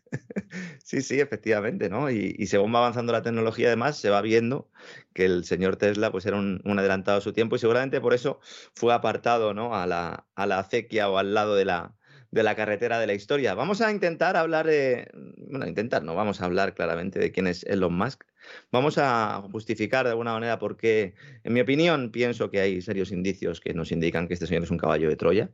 Eh, va a ser un programa mm, con datos, como siempre, con muchos hechos sobre la mesa, citando todas las fuentes para que todo aquel que quiera seguir investigando pueda hacerlo. De hecho, esa es mm, mi principal eh, voluntad, ese es mi principal objetivo que cada uno vaya analizando ¿no? todo lo que exponemos aquí. Yo mm, siempre, pues en función de los hechos, tengo una opinión, evidentemente, la expongo, de eso se trata también, usted también la analiza lo que, lo que ponemos sobre la mesa, pero yo también quiero que la gente haga eso en sus casas porque aquí la clave está en la libertad, no tanto de expresión, que es importante, evidentemente, sino de pensamiento. Y si no tenemos libertad de pensamiento, no podemos tener libertad de expresión. Vamos a hablar de quién es realmente lo más. Vamos a comentar algo sobre Twitter, aunque no se va a centrar el programa en Twitter, evidentemente, pero sí nos servirá un poco para explicar cuál es la importancia real que puede tener eh, la operación corporativa de Elon Musk. Vamos a analizar su papel también dentro de la secta transhumanista, donde es, un, es uno de los principales gurús o profetas, aunque enfrentado con otros. Vamos también a comentar un poco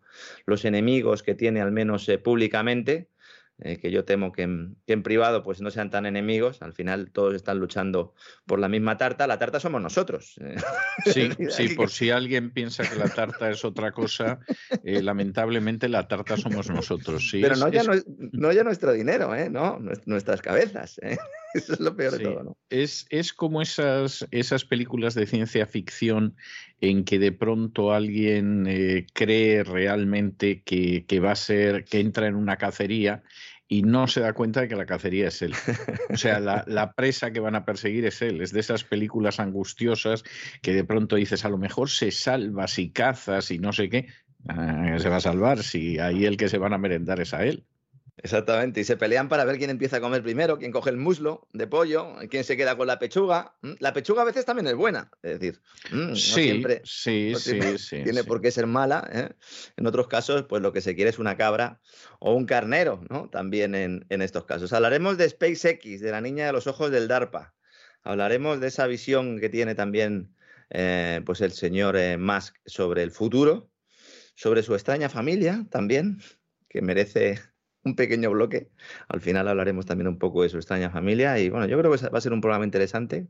Como siempre, seguro que es polémico. También me gusta que sea polémico porque eso implica que la gente está pendiente, que, se revela, que intenta plantear opciones distintas a las que a las que todos ponen en los medios de comunicación y bueno, yo creo que también nos vamos a entretener un poco porque vamos a ver algunas algunas imágenes que me entra la risa por no llorar, pero, pero bueno, vamos a ver algunas imágenes que a más de uno pues a lo mejor le hacen le hacen eh, esbozar alguna sonrisa.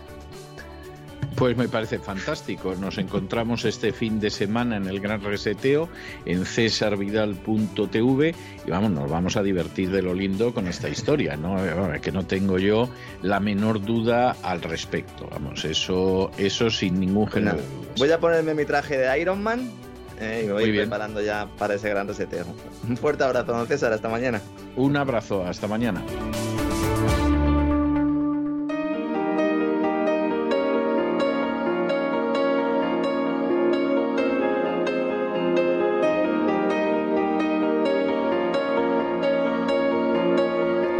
Entrevista.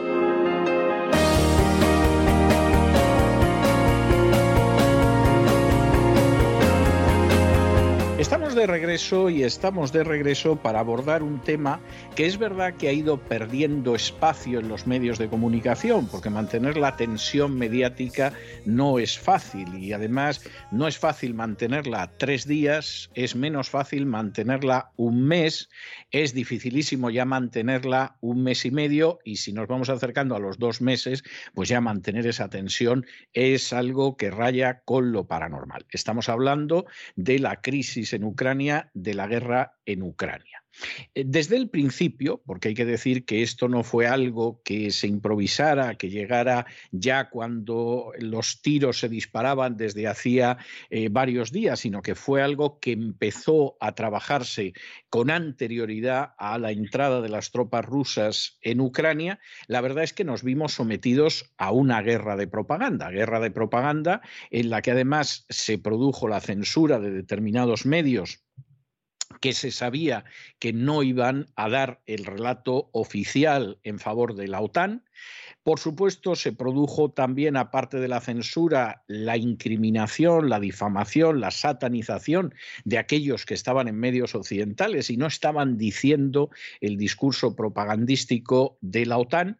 Y lo que también sucedió es que la gente que hablaba del tema, por regla general, ni iba a Ucrania a jugarse la vida, ni iba a Ucrania a enterarse de lo que sucedía, y alguno que fue, por ejemplo, español, lo detuvieron las fuerzas polacas y lleva prácticamente dos meses incomunicado en prisión sin que hayamos sabido de él. En algún otro caso fue algún chileno que llegó advirtió de que lo iban a secuestrar los nacionalistas ucranianos y lo cierto es que ha desaparecido y no hemos vuelto a saber de él, pero en términos generales la verdad es que jugarse el tipo para ir hasta allí, para ver lo que estaba sucediendo en el Donbass, para ver lo que estaba sucediendo en Mariupol, para ver lo que estaba sucediendo en lugares calientes del conflicto, pues la verdad es que hacerlo no lo hizo nadie. La gente pontificaba, contaba lo que quería, suscribía el discurso oficial, pero luego eran pues como algún europarlamentario que se supone que estaba en Bruselas y donde estaba era en su casa en España hablando telemáticamente, que desde luego se está más cómodo y te ahorras el viaje en avión a Bruselas, todo hay que decirlo y además te pagan igual. Bien, entre las excepciones a esa política informativa, muy poco informativa, cuando en realidad repetías lo que te llegaba de agencias eh, cuyos eh, hilos sabemos quién tira de ellas, entre esas excepciones estuvo la de Liu Sibaya. Es decir, Liu decidió que se iba a Ucrania que se enteraba de lo que pasaba en Ucrania, que veía con sus ojos lo que estaba aconteciendo allí y que además procuraba sobrevivir para contarlo. De manera que hoy tenemos, además en una primicia muy esperada por nosotros, a Liu Ibaya para que nos hable precisamente de lo que ha sido esa experiencia y de lo que ha tenido ocasión de ver en Ucrania con sus propios ojos. Liu, muy bienvenida, muy buenas noches.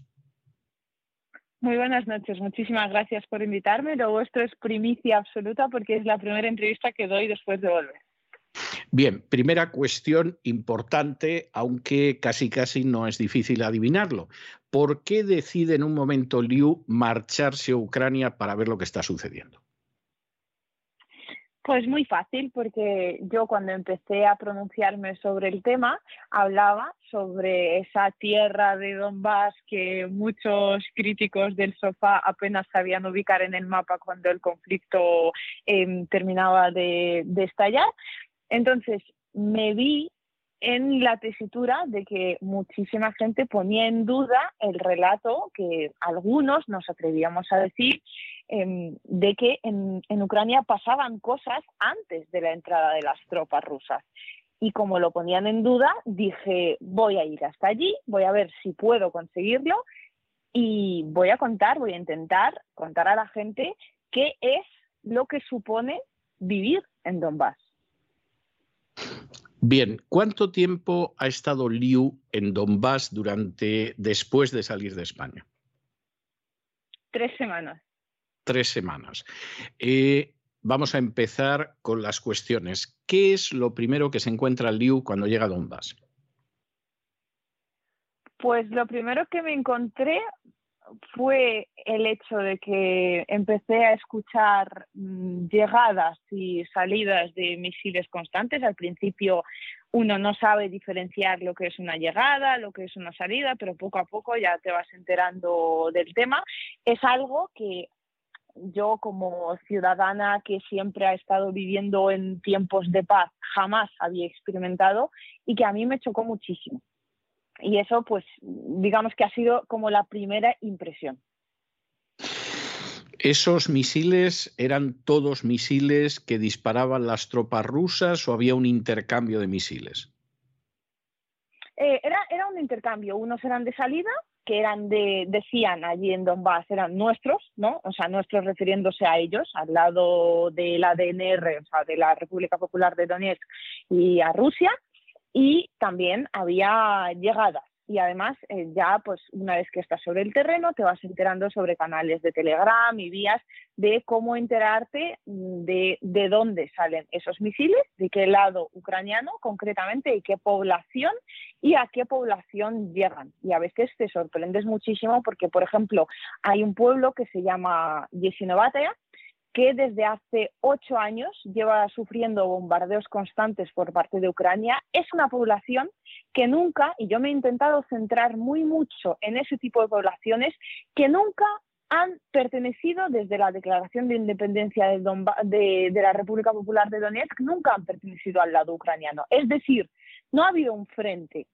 allí, sino que estaban sufriendo bombardeos, llegadas de misiles constantes. El día que yo fui a Yesenovatera, y además ya pues sacaré ese material, eh, había misiles que caían a escasos 200, 300 metros de nosotros. Em, recibió ese día creo que unos 30 que se haya calculado misiles GRAD, que es un sistema de lanzamiento de misiles múltiple. Y entiendo entonces, por lo que tú me estás diciendo, pero por aclarárselo a los que no conozcan bien este conflicto, que las tropas ucranianas estaban bombardeando a ucranianos, también que no eran nacionalistas.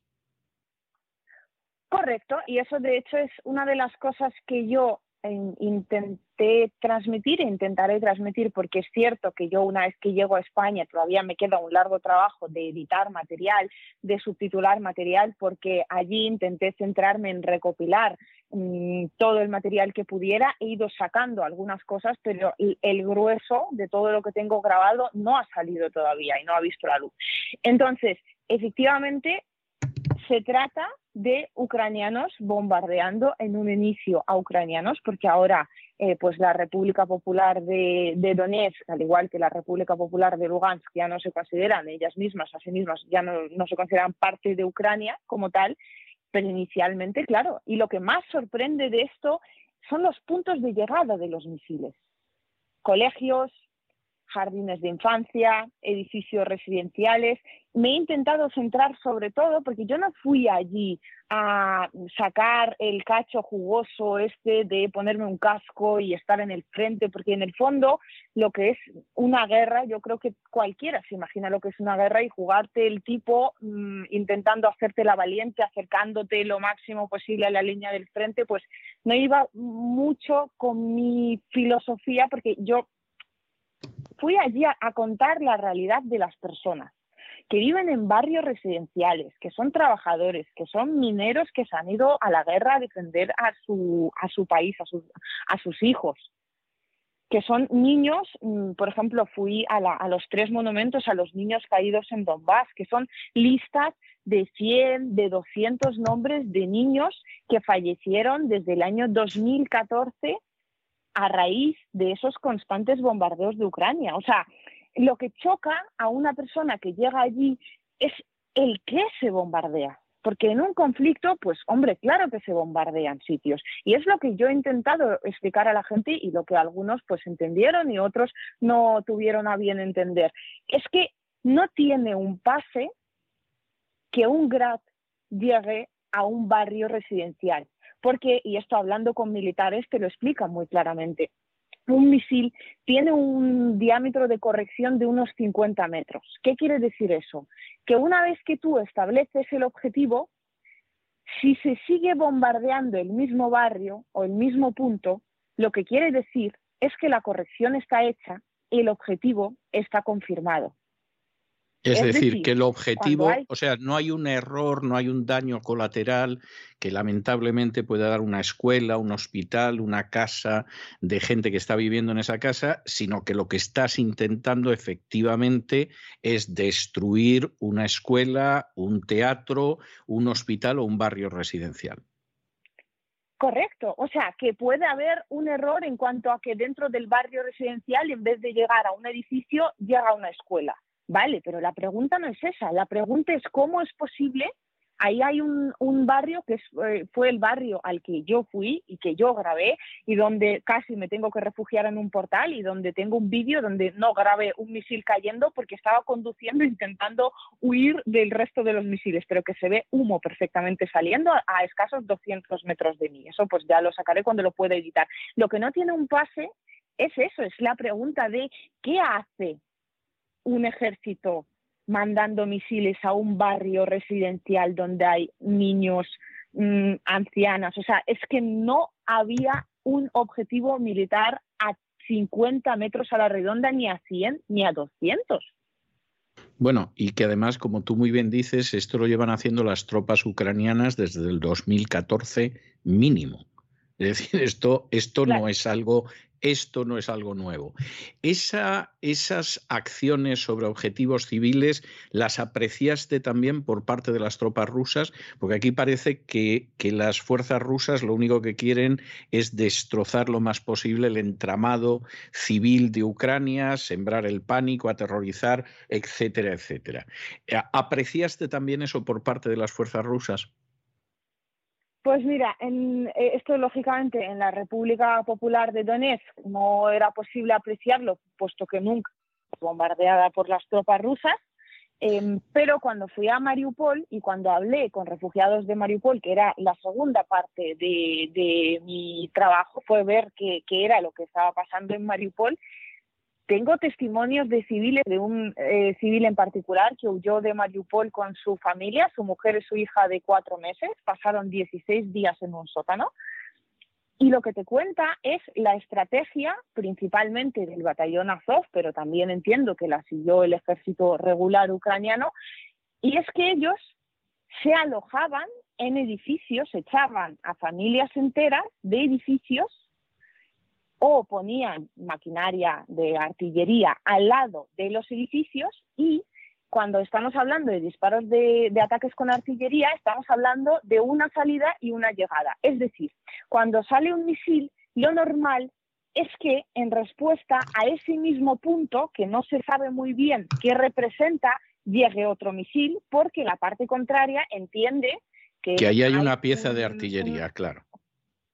Exacto, para, destruir esa pieza de artillería. Pues bien, lo que denuncian múltiples refugiados mm, mm, ucranianos, bueno, refugiados de Mariupol, este señor en particular lo que te dice es que ellos, el batallón Azov, ponía su artillería frente a edificios de civiles, disparaban desde el edificio, movían el carro de combate y una vez que lo movían, mm, a escasos minutos, llegaba lógicamente la respuesta de Rusia. Es decir, que elegían a sabiendas sitios donde había mm, mucha población civil para realizar este tipo de maniobras. También cuentan que los em, francotiradores lo que hacían, los de Azov, lo que hacían era echar de un edificio a la gran mayoría de la población, la metían en un sótano, empezaban a hacer maniobras militares desde el mismo edificio, luego ellos cambiaban de edificio, volvían a hacer exactamente lo mismo y las pobres personas, claro, no tenían otra, la gran mayoría de ellas volvían a sus casas y entonces recibían la respuesta por parte por la por la parte rusa. Bien, no, no, el batallón Azov, desde luego, había quien era escéptico sobre, sobre su catadura moral. Yo, sinceramente, después de esta guerra, no veo cómo se puede defender al batallón Azov ni cosa parecida. Por cierto, batallón Azov, te comento, por si no lo sabes, que aquí en Estados Unidos, a instancia de dos congresistas, uno demócrata y otro republicano, hace años que el Congreso aprobó que no se les diera un solo céntimo. Y sin embargo, la administración Obama decidió que dijera lo que dijera el Congreso, se seguía proporcionando dinero, armas y entrenamiento al batallón Azov. Y por cierto, algunos de los que votaron en su día en contra ahora están votando que se les siga armando, financiando y proporcionando cobertura logística. O sea, han debido llegar a la conclusión de que, de que todo el nazismo por el que en su día muy justificadamente condenaron al batallón Azov, pues eh, lo ha debido de lavar en las aguas del bautismo o algo de este tipo y, ha desaparecido totalmente. Eh, Liu, hay una cosa que, que ha aparecido una y otra vez en los medios de comunicación y es la referencia a esos corredores humanitarios, a esos pasillos humanitarios que en un momento determinado se supone que iban a dejar salir a la gente, por ejemplo, de lugares donde se libraban combates, como era el caso de Mariupol. ¿Qué ha pasado con esos corredores humanitarios? Al final, eh, esos corredores humanitarios han funcionado, se han visto obstaculizados por la acción de uno de los dos ejércitos, han sido objeto, como se ha dicho, de bombardeos de uno o los dos ejércitos. ¿Qué ha sucedido realmente? Pues mire, yo lógicamente no puedo hablar por todos y cada uno de los cordones humanitarios, pero los que me pillaron cuando yo estaba ahí, que si bien el, combate ya estaba avanzado y Mariupol em, ya estaba, como decían en la República Popular de Donetsk, liberada, o bueno, podríamos decir tomada o controlada, ¿no? Eh, por, por los ejércitos ruso y de la República Popular de Donetsk, de la DNR. Entonces, el que me tocó fue el corredor humanitario que se estableció, o también lo llaman el corredor verde, eh, se estableció en la fábrica de Azovstal, que a día de hoy pues todavía sigue teniendo combatientes del batallón Azov dentro. Entonces, este corredor además coincidió con uno de los días en los que se estableció, coincidió con que yo fui a visitar la recién controlada fábrica de, de Eran dos fábricas principales en Mariupol, ambas estaban tomadas por las fuerzas de, mm, por las fuerzas ucranianas, con una presencia muy muy amplia del batallón Azov dentro. Y justo cuando estamos visitando la fábrica Ilicha o la fábrica de Illich, em, hubo un momento de unas como dos horas más o menos, no sé si dos o cuatro, que hubo un absoluto silencio, no había ningún tipo de artillería volando y fue justo cuando se estableció el, corredor verde. En uno de los días salieron 140 eh, refugiados, 140 civiles, que estaban en los edificios contiguos. Em, de la propia fábrica no salió nadie, a pesar de que el batallón Azov dijo que allí había civiles. No sueltan ni un solo civil. Lógicamente ellos también se negaron a salir, todavía siguen allí y el ejército ruso puso y aseguró ese corredor humanitario durante por lo menos unos cuatro o cinco días y eso coincidió con mi estancia allí. Y además, cuando estuve visitando un hospital de Mariupol, el hospital más eh, cercano a la fábrica de Elich, coincidí con una familia cuyo testimonio tengo también grabado, eh, padre, madre, un perrito pequeño de la raza Yorkshire y además tenían una hija que en ese momento ya estaba hospitalizada porque venía embarazada de nueve meses. La historia que cuentan es sobrecogedora, cuanto menos. Em, la madre, que además en la entrevista se les ve alteradísimos porque las acababan de sacar, la madre cuenta que su hija salía de cuentas, pues pongamos que el día 10. Y esto no sé si era el día 10 o el día 11. O sea, es decir, que eh, la hija estaba para parir. Ellos estaban en la fábrica de Illich, donde la propia fábrica les invitó al búnker a refugiarse allí por la situación que se vivía en Mariupol. Se refugiaron allí, primero vino el ejército ucraniano, ellos dijeron que bueno, que el ejército ucraniano eh, no les había em, tratado de ninguna forma especialmente mala, esto también hay que reconocerlo y está grabado por mi parte, y luego dijeron que vino el batallón Azov. El batallón Azov no les dejaba salir a esos civiles. Algunos huyeron por los agujeros que hubiese. Ellos hablaban de que había ahí doscientas y pico personas. Dijeron que 50 intentaron escapar como pudiesen y ellos fueron a hablar con los combatientes de Azov mm, con los que se podía hablar, porque el, padre de esa familia decía que unos, eh, que algunos se mostraban como perjudicados, parecía que por alguna sustancia. Yo esto no me aventuro, lógicamente, a, desmentirlo ni nada, pero son las palabras textuales de la persona a la que yo entrevisté.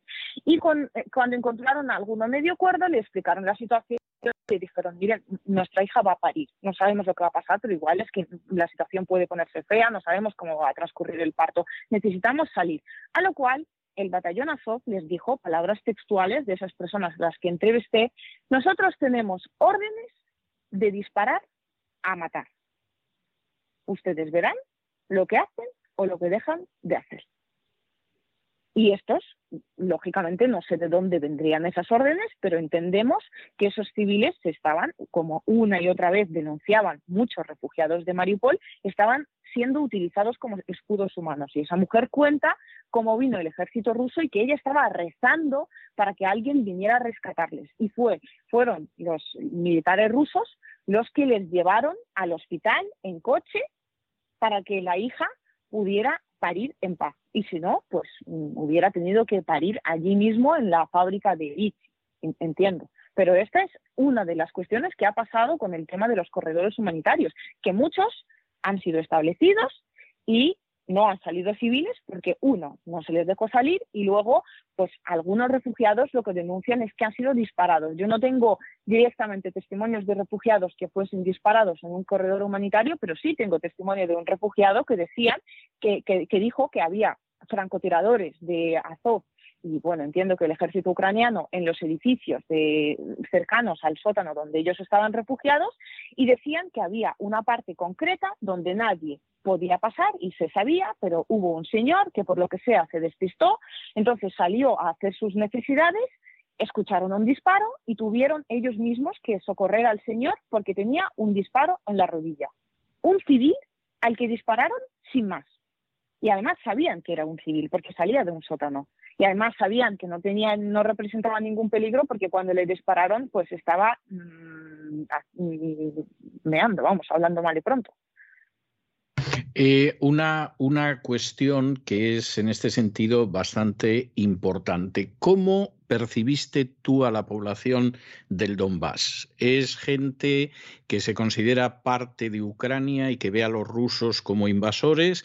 ¿Es gente que ve a los rusos como libertadores? ¿O es gente que sinceramente ni está con un lado ni con otro y lo que quiere es que esto se acabe de una vez porque ya va para más de nueve años, para, para cerca de ocho años la situación de, auténtico bombardeo, eh, machaqueo, eh, golpes continuos del ejército ucraniano?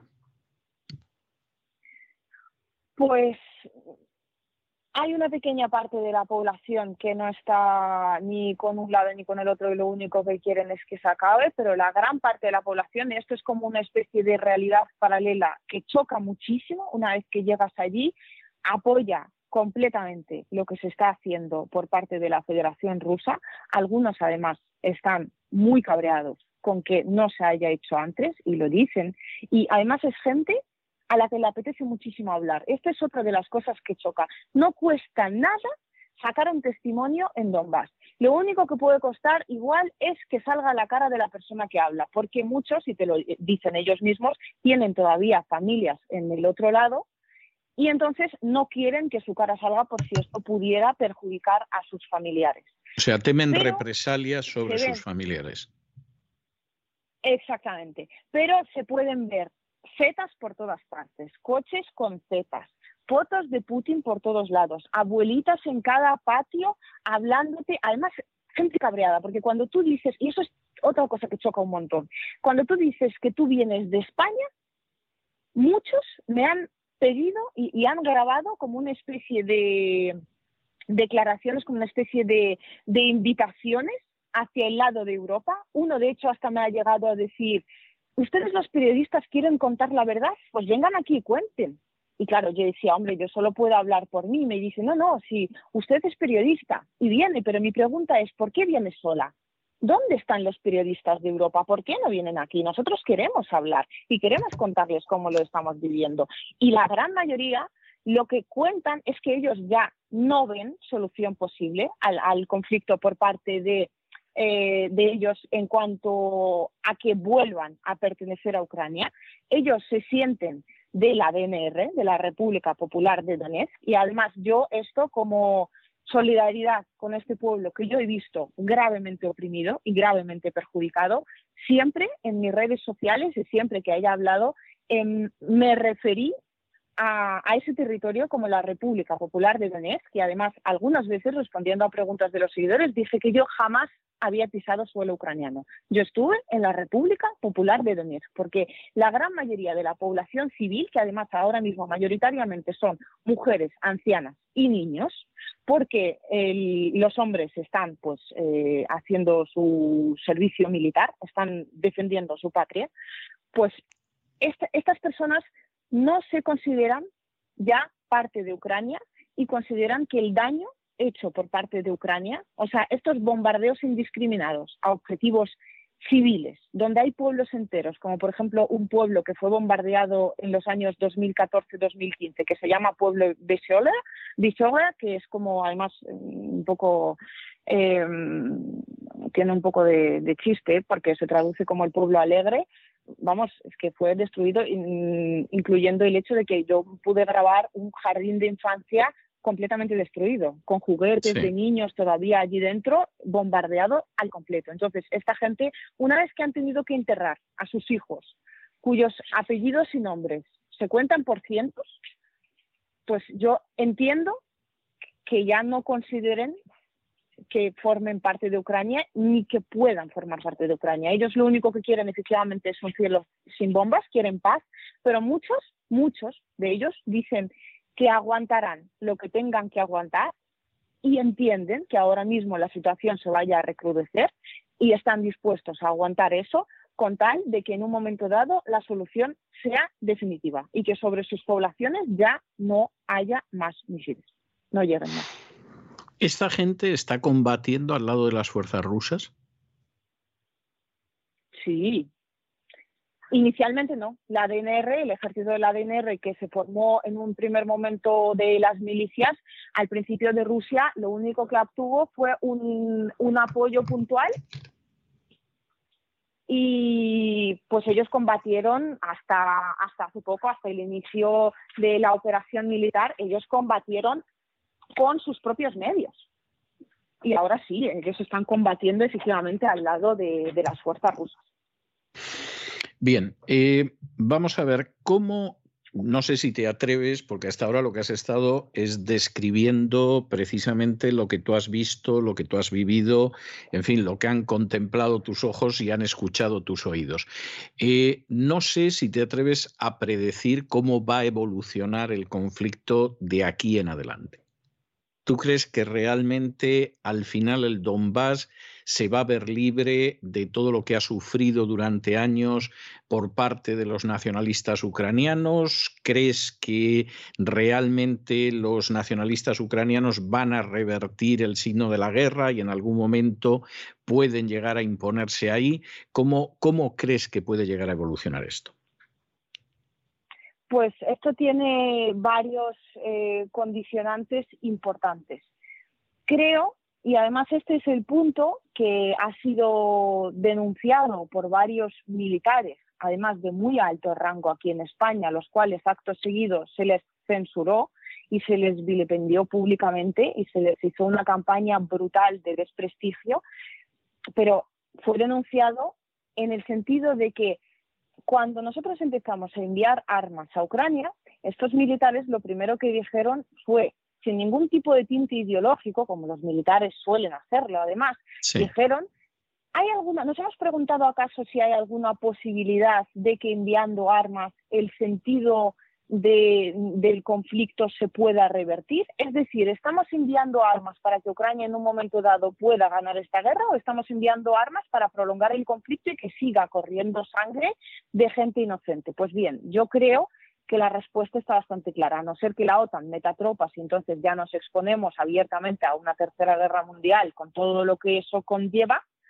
Em, si no sucede eso, lo que estamos viendo ahora mismo es que todas las armas que están llegando, muchas de ellas están siendo destruidas, otras, que esta es una cuestión además bastante importante, están terminando en manos que nosotros a día de hoy desconocemos. Es decir, mm, hay muchas, hay un tráfico de armas, hay un mercado negro que se ha formado, que es que igual desde Europa estamos subvencionando todo tipo de grupos yihadistas o de, váyase usted a saber de qué signo, que no tienen absolutamente nada que ver ni siquiera ya con el conflicto de Ucrania. Y es decir, tú... Es que el ejército... Sí, sí, sí. Concluye y ahora te pregunto, sí.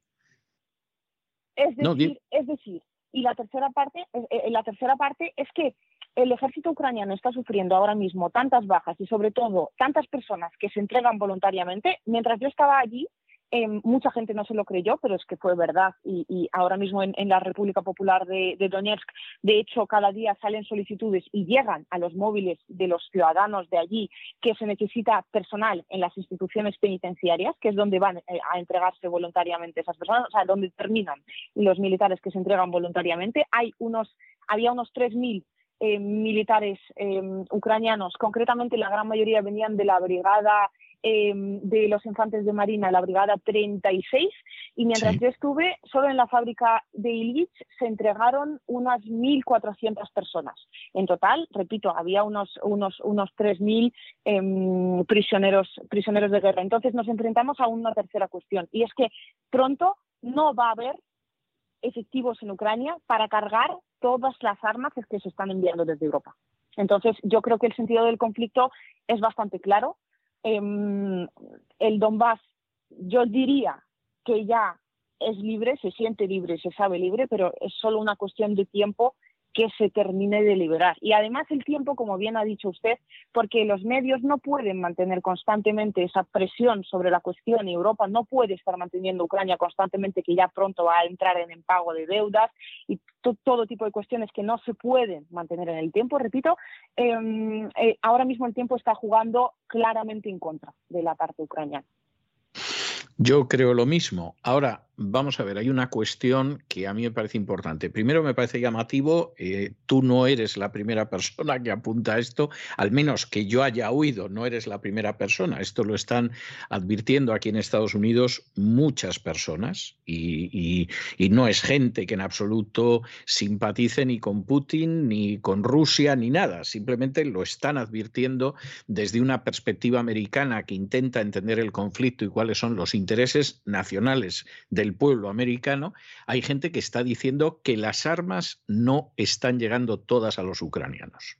Es decir, aquí, y esto aparece en determinados medios, no va a aparecer en la CNN, por supuesto, pero eh, sí hay una insistencia en el sentido de que aquí hay armas que llegan a Ucrania y no llegan a Ucrania. Es decir, estas armas se están desviando hacia Oriente Medio. Y ya ha aparecido algún reportaje de cómo las armas, pues se supone que llegan a Ucrania, pero luego como si fuera un acto de prestidigitación gigantesco, esas armas no van a parar a fuerzas ucranianas, sino que mira tú por dónde han ido a caer en manos de fuerzas de carácter islamista, yihadista en Oriente Medio.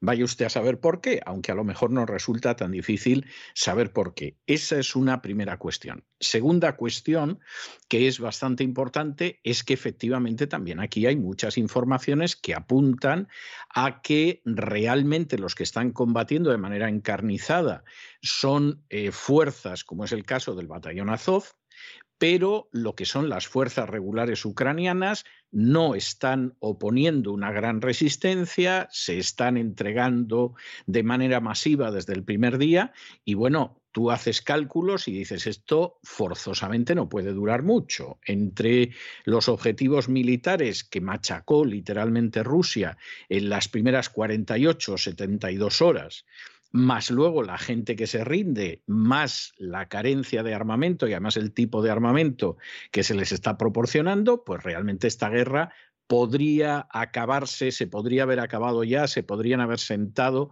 en la mesa de negociaciones y, ver en qué quedaba todo esto, porque esto evidentemente no se puede mantener. Y sí hay esa idea de que, por supuesto, hay gente que está interesada en mantener este conflicto. Gran Bretaña hace apenas unas horas pues, ha expresado su voluntad de que se produzca la gran derrota de Rusia, que en eso nos jugamos el futuro, etcétera, etcétera, etcétera. Por supuesto, de paso que rediseña el futuro, Gran Bretaña no ha dicho nada ni de devolver Gibraltar, ni las Islas Malvinas, ni otras colonias que son el residuo de su imperio a estas alturas de la historia, pero sí está dispuesta a reordenar el mapa de Europa como siempre ha querido hacerlo Gran Bretaña en su beneficio, por lo menos desde el siglo XVI. Ahora, el punto al que yo voy, porque parece que en términos militares esto no da más de sí, a menos que, en un momento determinado, como tú, tú, dices, la OTAN entrara con toda su fuerza en Ucrania y entonces llegáramos a una tercera guerra mundial, que además sería una guerra nuclear. Y esto parece que hay países de la OTAN, por lo menos algunos, que no están dispuestos. Desde ese panorama, ¿tú quién crees que se está beneficiando de alargar esta guerra? Evidentemente Rusia no, evidentemente los pobres ucranianos tampoco, eh, no cabe la menor duda de que la Unión Europea esto le está haciendo bastante daño en términos económicos, aunque haya gente que lo quiera negar, llámese Borrell o llámese Ursula von der Leyen, etcétera, etcétera, pero ¿a quién beneficia realmente prolongar una guerra en Ucrania que en términos militares tiene un claro ganador y un claro perdedor?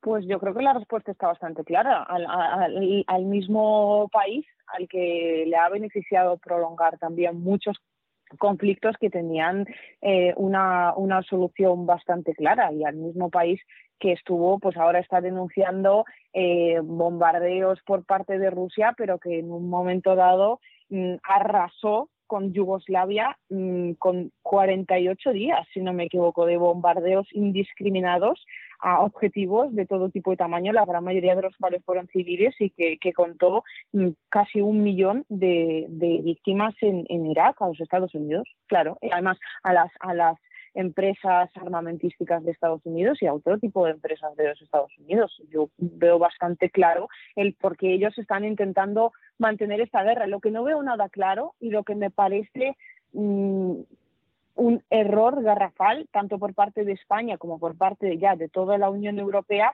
es cómo se puede seguir apoyando mm, tanto una parte que en términos militares claramente se va, a resultar perdedora y que además tampoco está tan claro que sea la parte buena, entre comillas, puesto que también tiene pues su pasado de estar bombardeando durante ocho años a su propia población, es por qué se está subvencionando esta guerra desde Europa. ¿Qué hace Europa? Porque hasta ahora lo único que estamos viendo son pérdidas. Y además, esta es una cuestión muy curiosa y es una cuestión que nadie, y ya en el Parlamento español no, nos ha hablado directamente del tema, porque me imagino que vergüenza general tendría que dar, es que Europa y esto hay que entenderlo, no solo está subvencionando la parte ucraniana del conflicto, Europa está subvencionando la guerra directamente, puesto que a día de hoy lo que Rusia está ingresando, que bueno, ahora con el tema de Polonia, pues veremos dónde termina la cosa, pero hasta el día de hoy Rusia estaba ingresando muchísimo más por las ventas de materias primas de lo que estaba eh, eh, ingresando antes de que el conflicto comenzara, de modo que la Unión Europea, que estaba pagando por esas materias primas, está subvencionando la parte rusa, está subvencionando la parte ucraniana enviando armas y además hay que tener en cuenta que Rusia, por ejemplo, hace una semana, Rusia y la DNR em, tomaron eh, una base llena de armamento de Ucrania. Entonces, hay también una gran parte de las armas que ya unas van a los yihadistas o vayas usted a saber qué tipo de grupos radicales. Otras terminan destruidas por Rusia, pero hay otra parte que Rusia, la DNR, la LNR, toman, utilizan lógicamente ellos mismos y hay otra parte que los propios eh, militares ucranianos venden. Hay vídeos en internet donde venden tanques y aceptan pagos en rublos. Yo, yo tengo que tengo que hacerte una pequeña corrección, pero el bombardeo famoso de Belgrado, que llevó a cabo el carnicero de mm. Belgrado, es decir, Javier Solana, que aparte de ser socialista, entonces era el secretario general de la OTAN, duró 78 días. Luego hubo otros bombardeos en Yugoslavia que fueron criminales y que el Tribunal Internacional de Justicia se lavó las manos como un conocido gobernador romano para no entrar en el asunto, pero el de Belgrado fue casi el doble de, la cifra de días que tú dabas en este sentido. Hay un factor muy importante que pues tú estás señalando. Sí, sí. Hay, hay, un factor muy importante eh, que, que, tú mencionabas ahora. Vamos a ver, en el curso de una guerra, los ejércitos muchas veces se nutren armamentísticamente del ejército derrotado. Es decir, las armas que toman a unas fuerzas enemigas derrotadas no se queman como un sacrificio a los dioses de la guerra, sino que se reutilizan. Y, eh, por poner un ejemplo cercano para los oyentes españoles, cuando termina la Guerra Civil Española, prácticamente la tercera parte del parque de blindados que tenía el ejército vencedor eran tanques que habían capturado al ejército derrotado, al ejército vencido de la, de la Segunda República. O sea, es que esas armas se utilizan, le pintarán encima una Z, pero al final es un tanque británico, por ejemplo. Y en el caso de hmm. Ucrania, además sucede algo que es tremendo, pero que no se puede obviar y que no se puede ocultar ni negar, y es que hay una enorme corrupción que hay una parte del ejército que no ve ninguna razón para jugarse la vida combatiendo a las fuerzas rusas y que por lo tanto en un momento determinado pues te venden un camión, te venden un lanzamisiles o te venden un tanque. O sea, es que es así, esa es una realidad que por supuesto se quiere ocultar. Hay una cuestión que tú mencionabas en relación con el Parlamento español. Eh, calculando los días que tú estuviste en el Donbass, tengo la sensación de que tú te perdiste la comparecencia de Zelensky en el Parlamento español, donde todo el mundo lo aplaudió, se puso en pie y por supuesto obedecieron como un coro de focas amaestradas que ya se sabe que aplauden también mientras le lanzan el, el pescado. ¿Qué impresión te ha dado a ti el ver que todo el Parlamento de una democracia como es España aplaude a un señor que ha cerrado tres televisiones, que ha declarado ilegales a 11 partidos políticos, que tiene encarcelado al jefe de la oposición del Parlamento ucraniano desde hace más de un año, pero que ya últimamente hasta lo vistió de recluso, lo esposó y lo sacó con fotos, que ha aparecido en los papeles de Panamá, que se calcula que como mínimo la fortuna que tiene en estos momentos en el extranjero supera los 850 millones de dólares y que ahora sabemos que además acogió muy bien la idea de mantener laboratorios con armamento bioquímico en, Ucrania. Eh, ¿Qué sentiste tú cuando te enteraste de, de esta foto en el Parlamento español?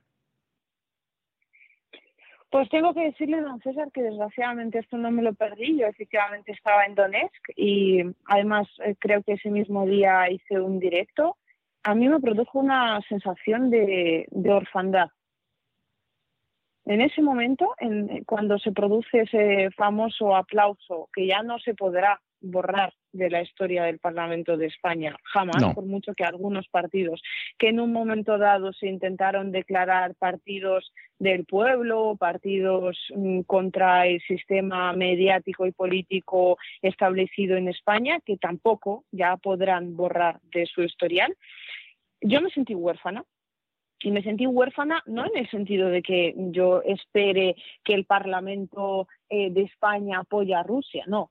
Me sentí huérfana de la verdad, me sentí huérfana de la información y me sentí huérfana como, eh, como persona que vive y, paga sus impuestos en España, eh, porque todas estas personas que se levantaron a aplaudir, la gran mayoría de ellas ni siquiera se habían tomado cinco minutos de su vida como para informarse qué era exactamente lo que estaban aplaudiendo. Y además, eh, aparte de sentirme huérfana, tuve una pregunta muy clara y una reflexión al respecto. Inicialmente en España, a raíz del 15M, surgieron una serie de partidos, ¿no? El primero de los cuales fue Podemos, que fue como un intento de vender los de abajo contra los de arriba, que al final ya hemos visto que se ha terminado con los que se supuestamente eran de abajo colocándose arriba y olvidándose del resto que todavía seguían abajo. Y luego, desde el otro lado del espectro político, vino otro partido que en un momento dado se inventó el tema de la Agenda España, en relación a la cual quiero preguntar, y me, encantaría que alguien de vos pudiera responderme en qué quedó exactamente esto de la Agenda España, porque ya me dirán ellos en qué momento forma parte de la Agenda España un señor que ha utilizado como felpudos de limpiarse los zapatos a muchas empresas españolas, donde Vox se ha levantado con los demás a aplaudirle y donde además estamos hablando de un país en el cual ahora mismo los autónomos, los agricultores, los ganaderos están pasando hambre y, todavía está por acercársenos lo, gordo y lo grueso de, esta crisis.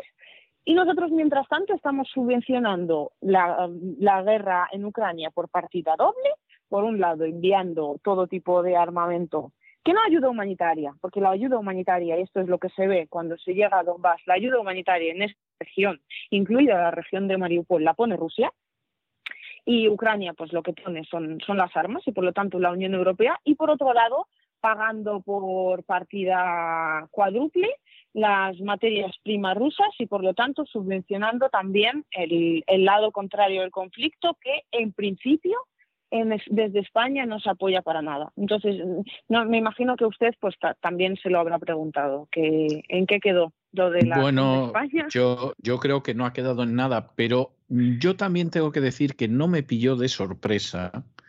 A lo mejor si me hubiera pillado de sorpresa hubiera sido mejor porque durante cierto tiempo no me hubiera esperado ciertas cosas, ¿no?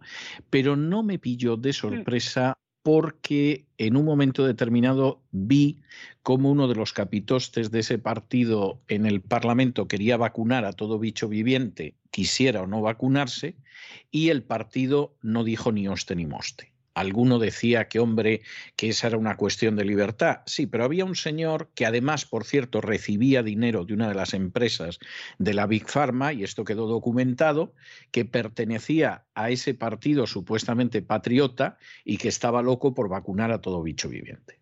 Y por supuesto nadie lo llamó al orden, nadie le dijo nada, ni cosa parecida. Podría citar más cosas que me han defraudado mucho de este partido, pero vamos, no es el tema de la conversación que estamos manteniendo ahora. Pero evidentemente eh, ahí se ha ido produciendo una situación en la que al final ni de lejos ha sucedido lo que yo hubiera deseado y yo hubiera querido. Yo me encontré con que después de que Zelensky se dedica a insultar a una serie de empresas españolas y a darles coces, pues todo el mundo se levanta y aplaude, todo el mundo se lo tolera y en un momento determinado, pues al día siguiente protestan porque mencionó Guernica, pero lo de las empresas españolas parece que no les importaba un pito. Y y uno dirá, bueno, pero es que España, a fin de cuentas, los pobrecitos no pueden más que aplaudir. Pues no, no, porque en Grecia, que es un país más modesto que España, y no quiero eh, hacer de menos a Grecia, yo de hecho tengo una relación muy entrañable con Grecia desde hace muchísimo tiempo, pero es un país más pequeño, más modesto, con menos población, con una lengua muchísimo menos universal, etcétera.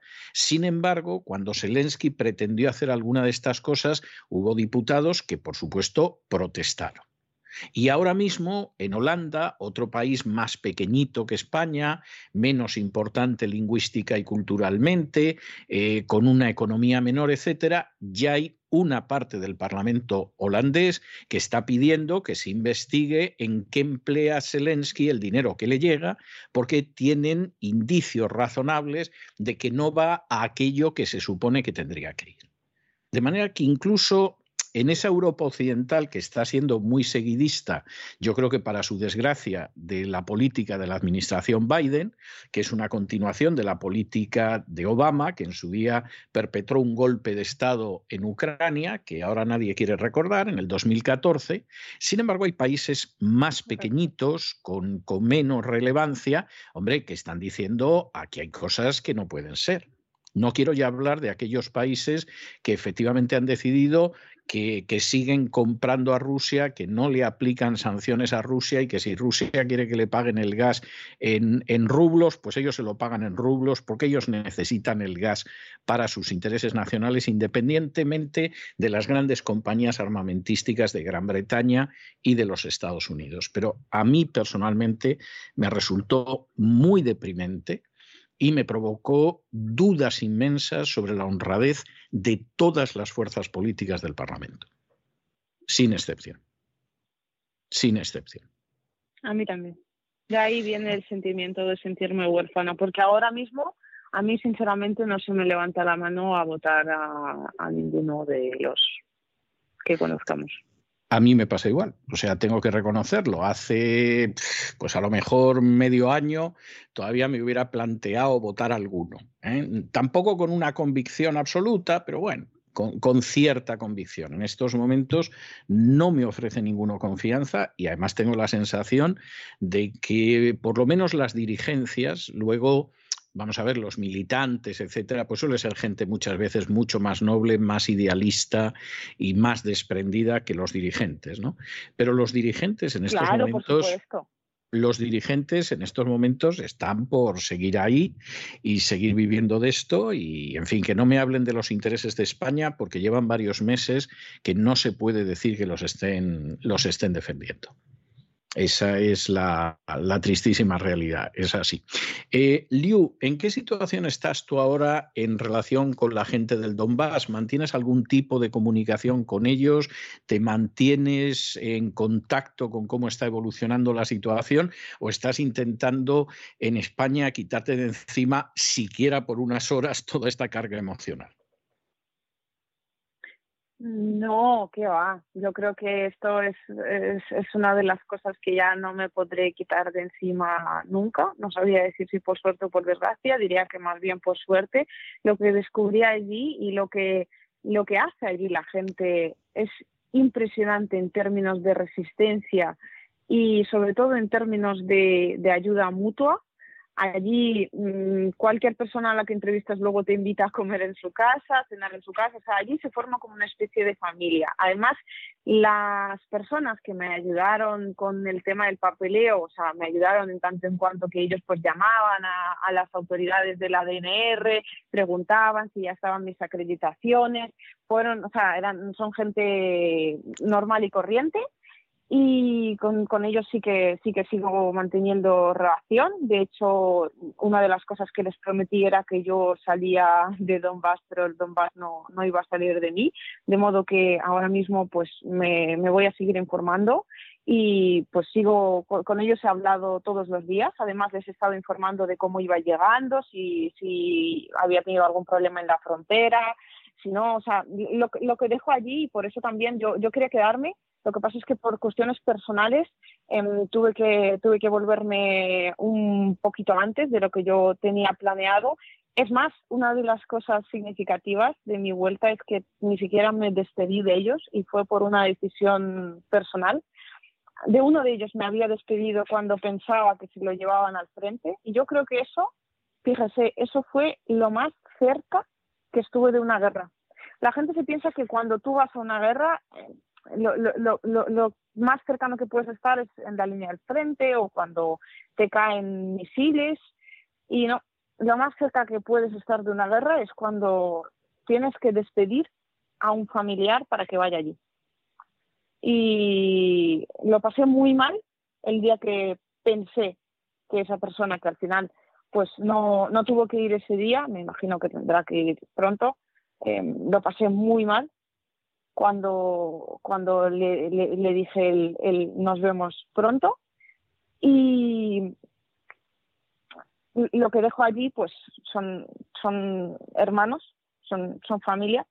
Y yo creo que vamos a seguir manteniendo el contacto porque lo que hicieron por mí, cuando además me retuvieron en la frontera entre Rusia y Donetsk porque pues tienen que hacer una serie de preguntas razonables. Me trataron fenomenal, pero yo estuve allí sin saber al final si me iban a dejar entrar, si no. Y pues como estuvieron pendientes en todo momento, em, estuvieron cuatro horas esperándome al otro lado para recibirme. Pues no, al final son cosas que yo creo que igual, si yo fuera una periodista normal y corriente, por así decirlo, periodista de carrera, que yo al final soy una chiquilla que coge su móvil, su cámara y se va allí pues a ver mm, qué es lo que qué es lo que se puede encontrar, pues quizás no tendría tanta implicación personal, pero yo pues me lo llevo tatuado en, en, el alma y en el corazón, así que me imagino, espero volver. No sé si ya a un Donbass libre, espero que sí, espero que volver a un Donbass sin bombas, em, pero no, son cosas que jamás se olvidan y que espero jamás olvidar. Pues yo lo creo. Bueno, seguramente si fueras una periodista profesional no hubiera sido. Eh, estarías en alguna tertulia de radio o televisión contando el argumentario que te pasan. O sea que, esa es la. Discúlpeme un apunte. En cuanto en cuanto, discúlpeme que le interrumpa, pero es que esto creo que es importante recalcarlo. Allí, mientras estaba allí, a algunos periodistas de España como que me echaron en cara que yo fui allí pues prácticamente escoltada por quien sea, unos por la DNR, otros por Rusia, bueno, en fin, que, que hubo elucubraciones de todo tipo de tamaño. Entonces yo, en mi eh, escasa labor periodística, ¿no? En, el sentido de que yo no soy periodista de carrera, entonces eh, me dirigí a la oficina de prensa que es la que al final concede estas acreditaciones y que además me consta que concede las acreditaciones de una forma bastante, por así decirlo, indiscriminada, puesto que yo allí hasta conocí a un, a un periodista que trabajaba para la CNN de Portugal, con lo cual, bueno, no son sospechosos precisamente de no dejar entrar mm, lo que se dice a partes que puedan contar, no contar directamente su versión. Y cuando les pregunté si habían recibido recientemente, desde el inicio, eh, del conflicto algún tipo de solicitud por parte de los medios españoles, me dijeron que no. Luego, mi pregunta lógica y razonable es ¿por qué? O sea, es que igual no es que sea complicado llegar hasta el Donbass, es que igual para llegar hasta el Donbass, en primer lugar, hay que quererlo. Sí, yo, yo estoy convencido de eso. ¿eh? Vamos a ver, además, con un agravante, y es que yo he tenido mm, distinto grado de implicación en los medios españoles desde hace más de 30 años. Eh, incluso en los últimos veintipocos años en medios de primera fila y en los últimos 17, además en posiciones directivas, etcétera, etcétera. Yo me conozco muy bien a la gente. Y, en un momento determinado, pues conozco al periodista que se conserva en alcohol, porque ya estaba borracho a primeras horas de la mañana. Y que se dedica a pontificar sobre esto y vamos, no ha llegado, no voy a decir a Polonia, no ha llegado ni a Austria. ¿eh? Y me conozco a la que de pronto aparece en otro medio y que en realidad a lo que se dedica es asesorar a candidatos para que los elijan pero que de pronto ha decidido que a lo mejor aquí también hay negocio, etcétera. Que claro, al final la mayoría de la gente puede que no conozca la vida de determinado periodista, etcétera, o de determinada señora, de determinado contertulio, etcétera, pero algunos sí la conocemos y la conocemos muy bien y nos tenemos que morder la lengua para decir, pero su borracho, ¿de qué está usted hablando? Si, si usted no está sobrio ni un momento a lo largo del día, pero, pero ¿qué está usted diciendo? O, eh, señora, que yo sea lo que se dedica a usted, o sea, ¿qué me está usted contando? O, don fulano, que yo ya sé que cobra usted de determinadas instancias oficiales y ha defendido lo indefendible. O sea, no me venga ahora a mí con historias, porque a lo mejor habrá gente a la que engañe, pero yo le conozco. O me engano a ti lo que te interesa es tener publicidad institucional, porque otra a lo mejor no la enganchas en tu medio y vas a decir lo que te digan. Entonces, claro, es de estas situaciones en las que al final un elemento de caridad y de discreción hace que no señales a determinadas personas. Pero eso no quiere decir que a veces no te sientas tentado de decir, eh, claro que te voy a señalar. O sea, no te señalo porque yo no soy como aquellos que hacen listados de la gente a la que hay que señalar y hay que ir a por ellos. Pero si quisiera hacer listados de sinvergüenzas, me llevaría bastante tiempo escribir el nombre de todos, pero lo podría hacer. De modo que esta es la situación. Bueno, Liu, yo te tengo que agradecer la enorme generosidad y la enorme gentileza y la enorme paciencia que siempre tienes con nosotros cuando te hemos entrevistado en alguna ocasión. Te agradezco mucho que además esta entrevista sea una primicia y eh, en otra época en que efectivamente estos programas se hacían en el estudio de radio, pues eh, yo dedicaba uno de mis libros a la persona que había tenido la paciencia que, tú has tenido, le decía que no estaba obligado a leer el libro, pero se lo regalaba como un pequeño detalle. Ahora en el ciberespacio esto es imposible, aunque yo voy a intentar que te llegue alguno de mis libros, pero no será a través del programa. Y lo que yo suelo hacer es dejar una melodía con la gente. Te voy a dejar una canción que es la canción del cosaco, que por supuesto se cantaba en Rusia, porque todo el mundo sabe, aunque algunos lo quieran negar, que esos cosacos del Don eran para la inmensa mayoría de los extranjeros el símbolo de Rusia, pues igual que para muchos el flamenco es el símbolo de España en el extranjero, aunque de pronto pues eh, lleven las últimas décadas insistiendo en que han sido siempre gente oprimida por Rusia, perseguida por Rusia y que por supuesto han encontrado su patria en una Ucrania independiente y democrática que no es ni una cosa ni la otra. Te dejo con esa canción del cosaco y nos volveremos a encontrar a no mucho, a, no mucho tiempo. Estoy casi seguro, Liu. Pues nada, muchísimas, muchísimas gracias, don César, por, por haberme invitado eh, a este espacio libre una vez más. Ha sido un placer y pues espero que, que sea el principio de una gran amistad y muchísimas gracias por, por defender la verdad ante todo de mi parte y también de parte de todos aquellos que durante estos ocho años se han sentido oprimidos por todos aquellos que esta verdad, pues, de alguna forma quisieron ocultarla. Es así, de hecho nosotros hace ocho años ya contamos lo que estaba pasando en Ucrania y el golpe del 14 y lo que pasaba con las poblaciones del Donbass, pero curiosamente esta semana revisando yo un editorial de hace justo un año, un editorial en el que regresábamos de Semana Santa, decía que efectivamente estaba claro que en algún momento la OTAN iba a provocar una situación de guerra en Ucrania porque no paraban de sumarse los dispositivos en este sentido. me equivoqué en, un poquito menos de un año, pero, pero al, al, verlo a la distancia, yo no lo recordaba, me dio un inmenso pesar el, darme cuenta de que había acertado. Es, es así, a veces uno preferiría equivocarse en sus pronósticos. Un abrazo muy fuerte, Liu, hasta la próxima.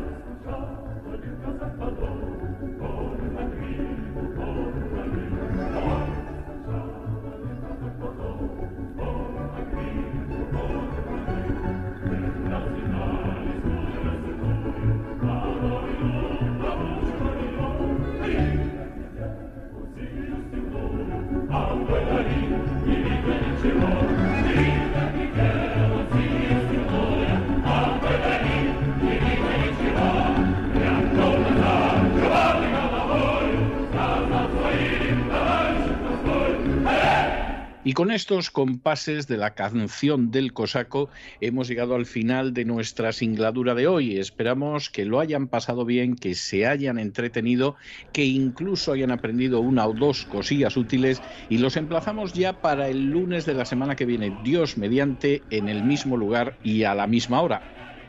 Y como siempre, nos despedimos con una despedida sureña. God bless you. Que Dios los bendiga.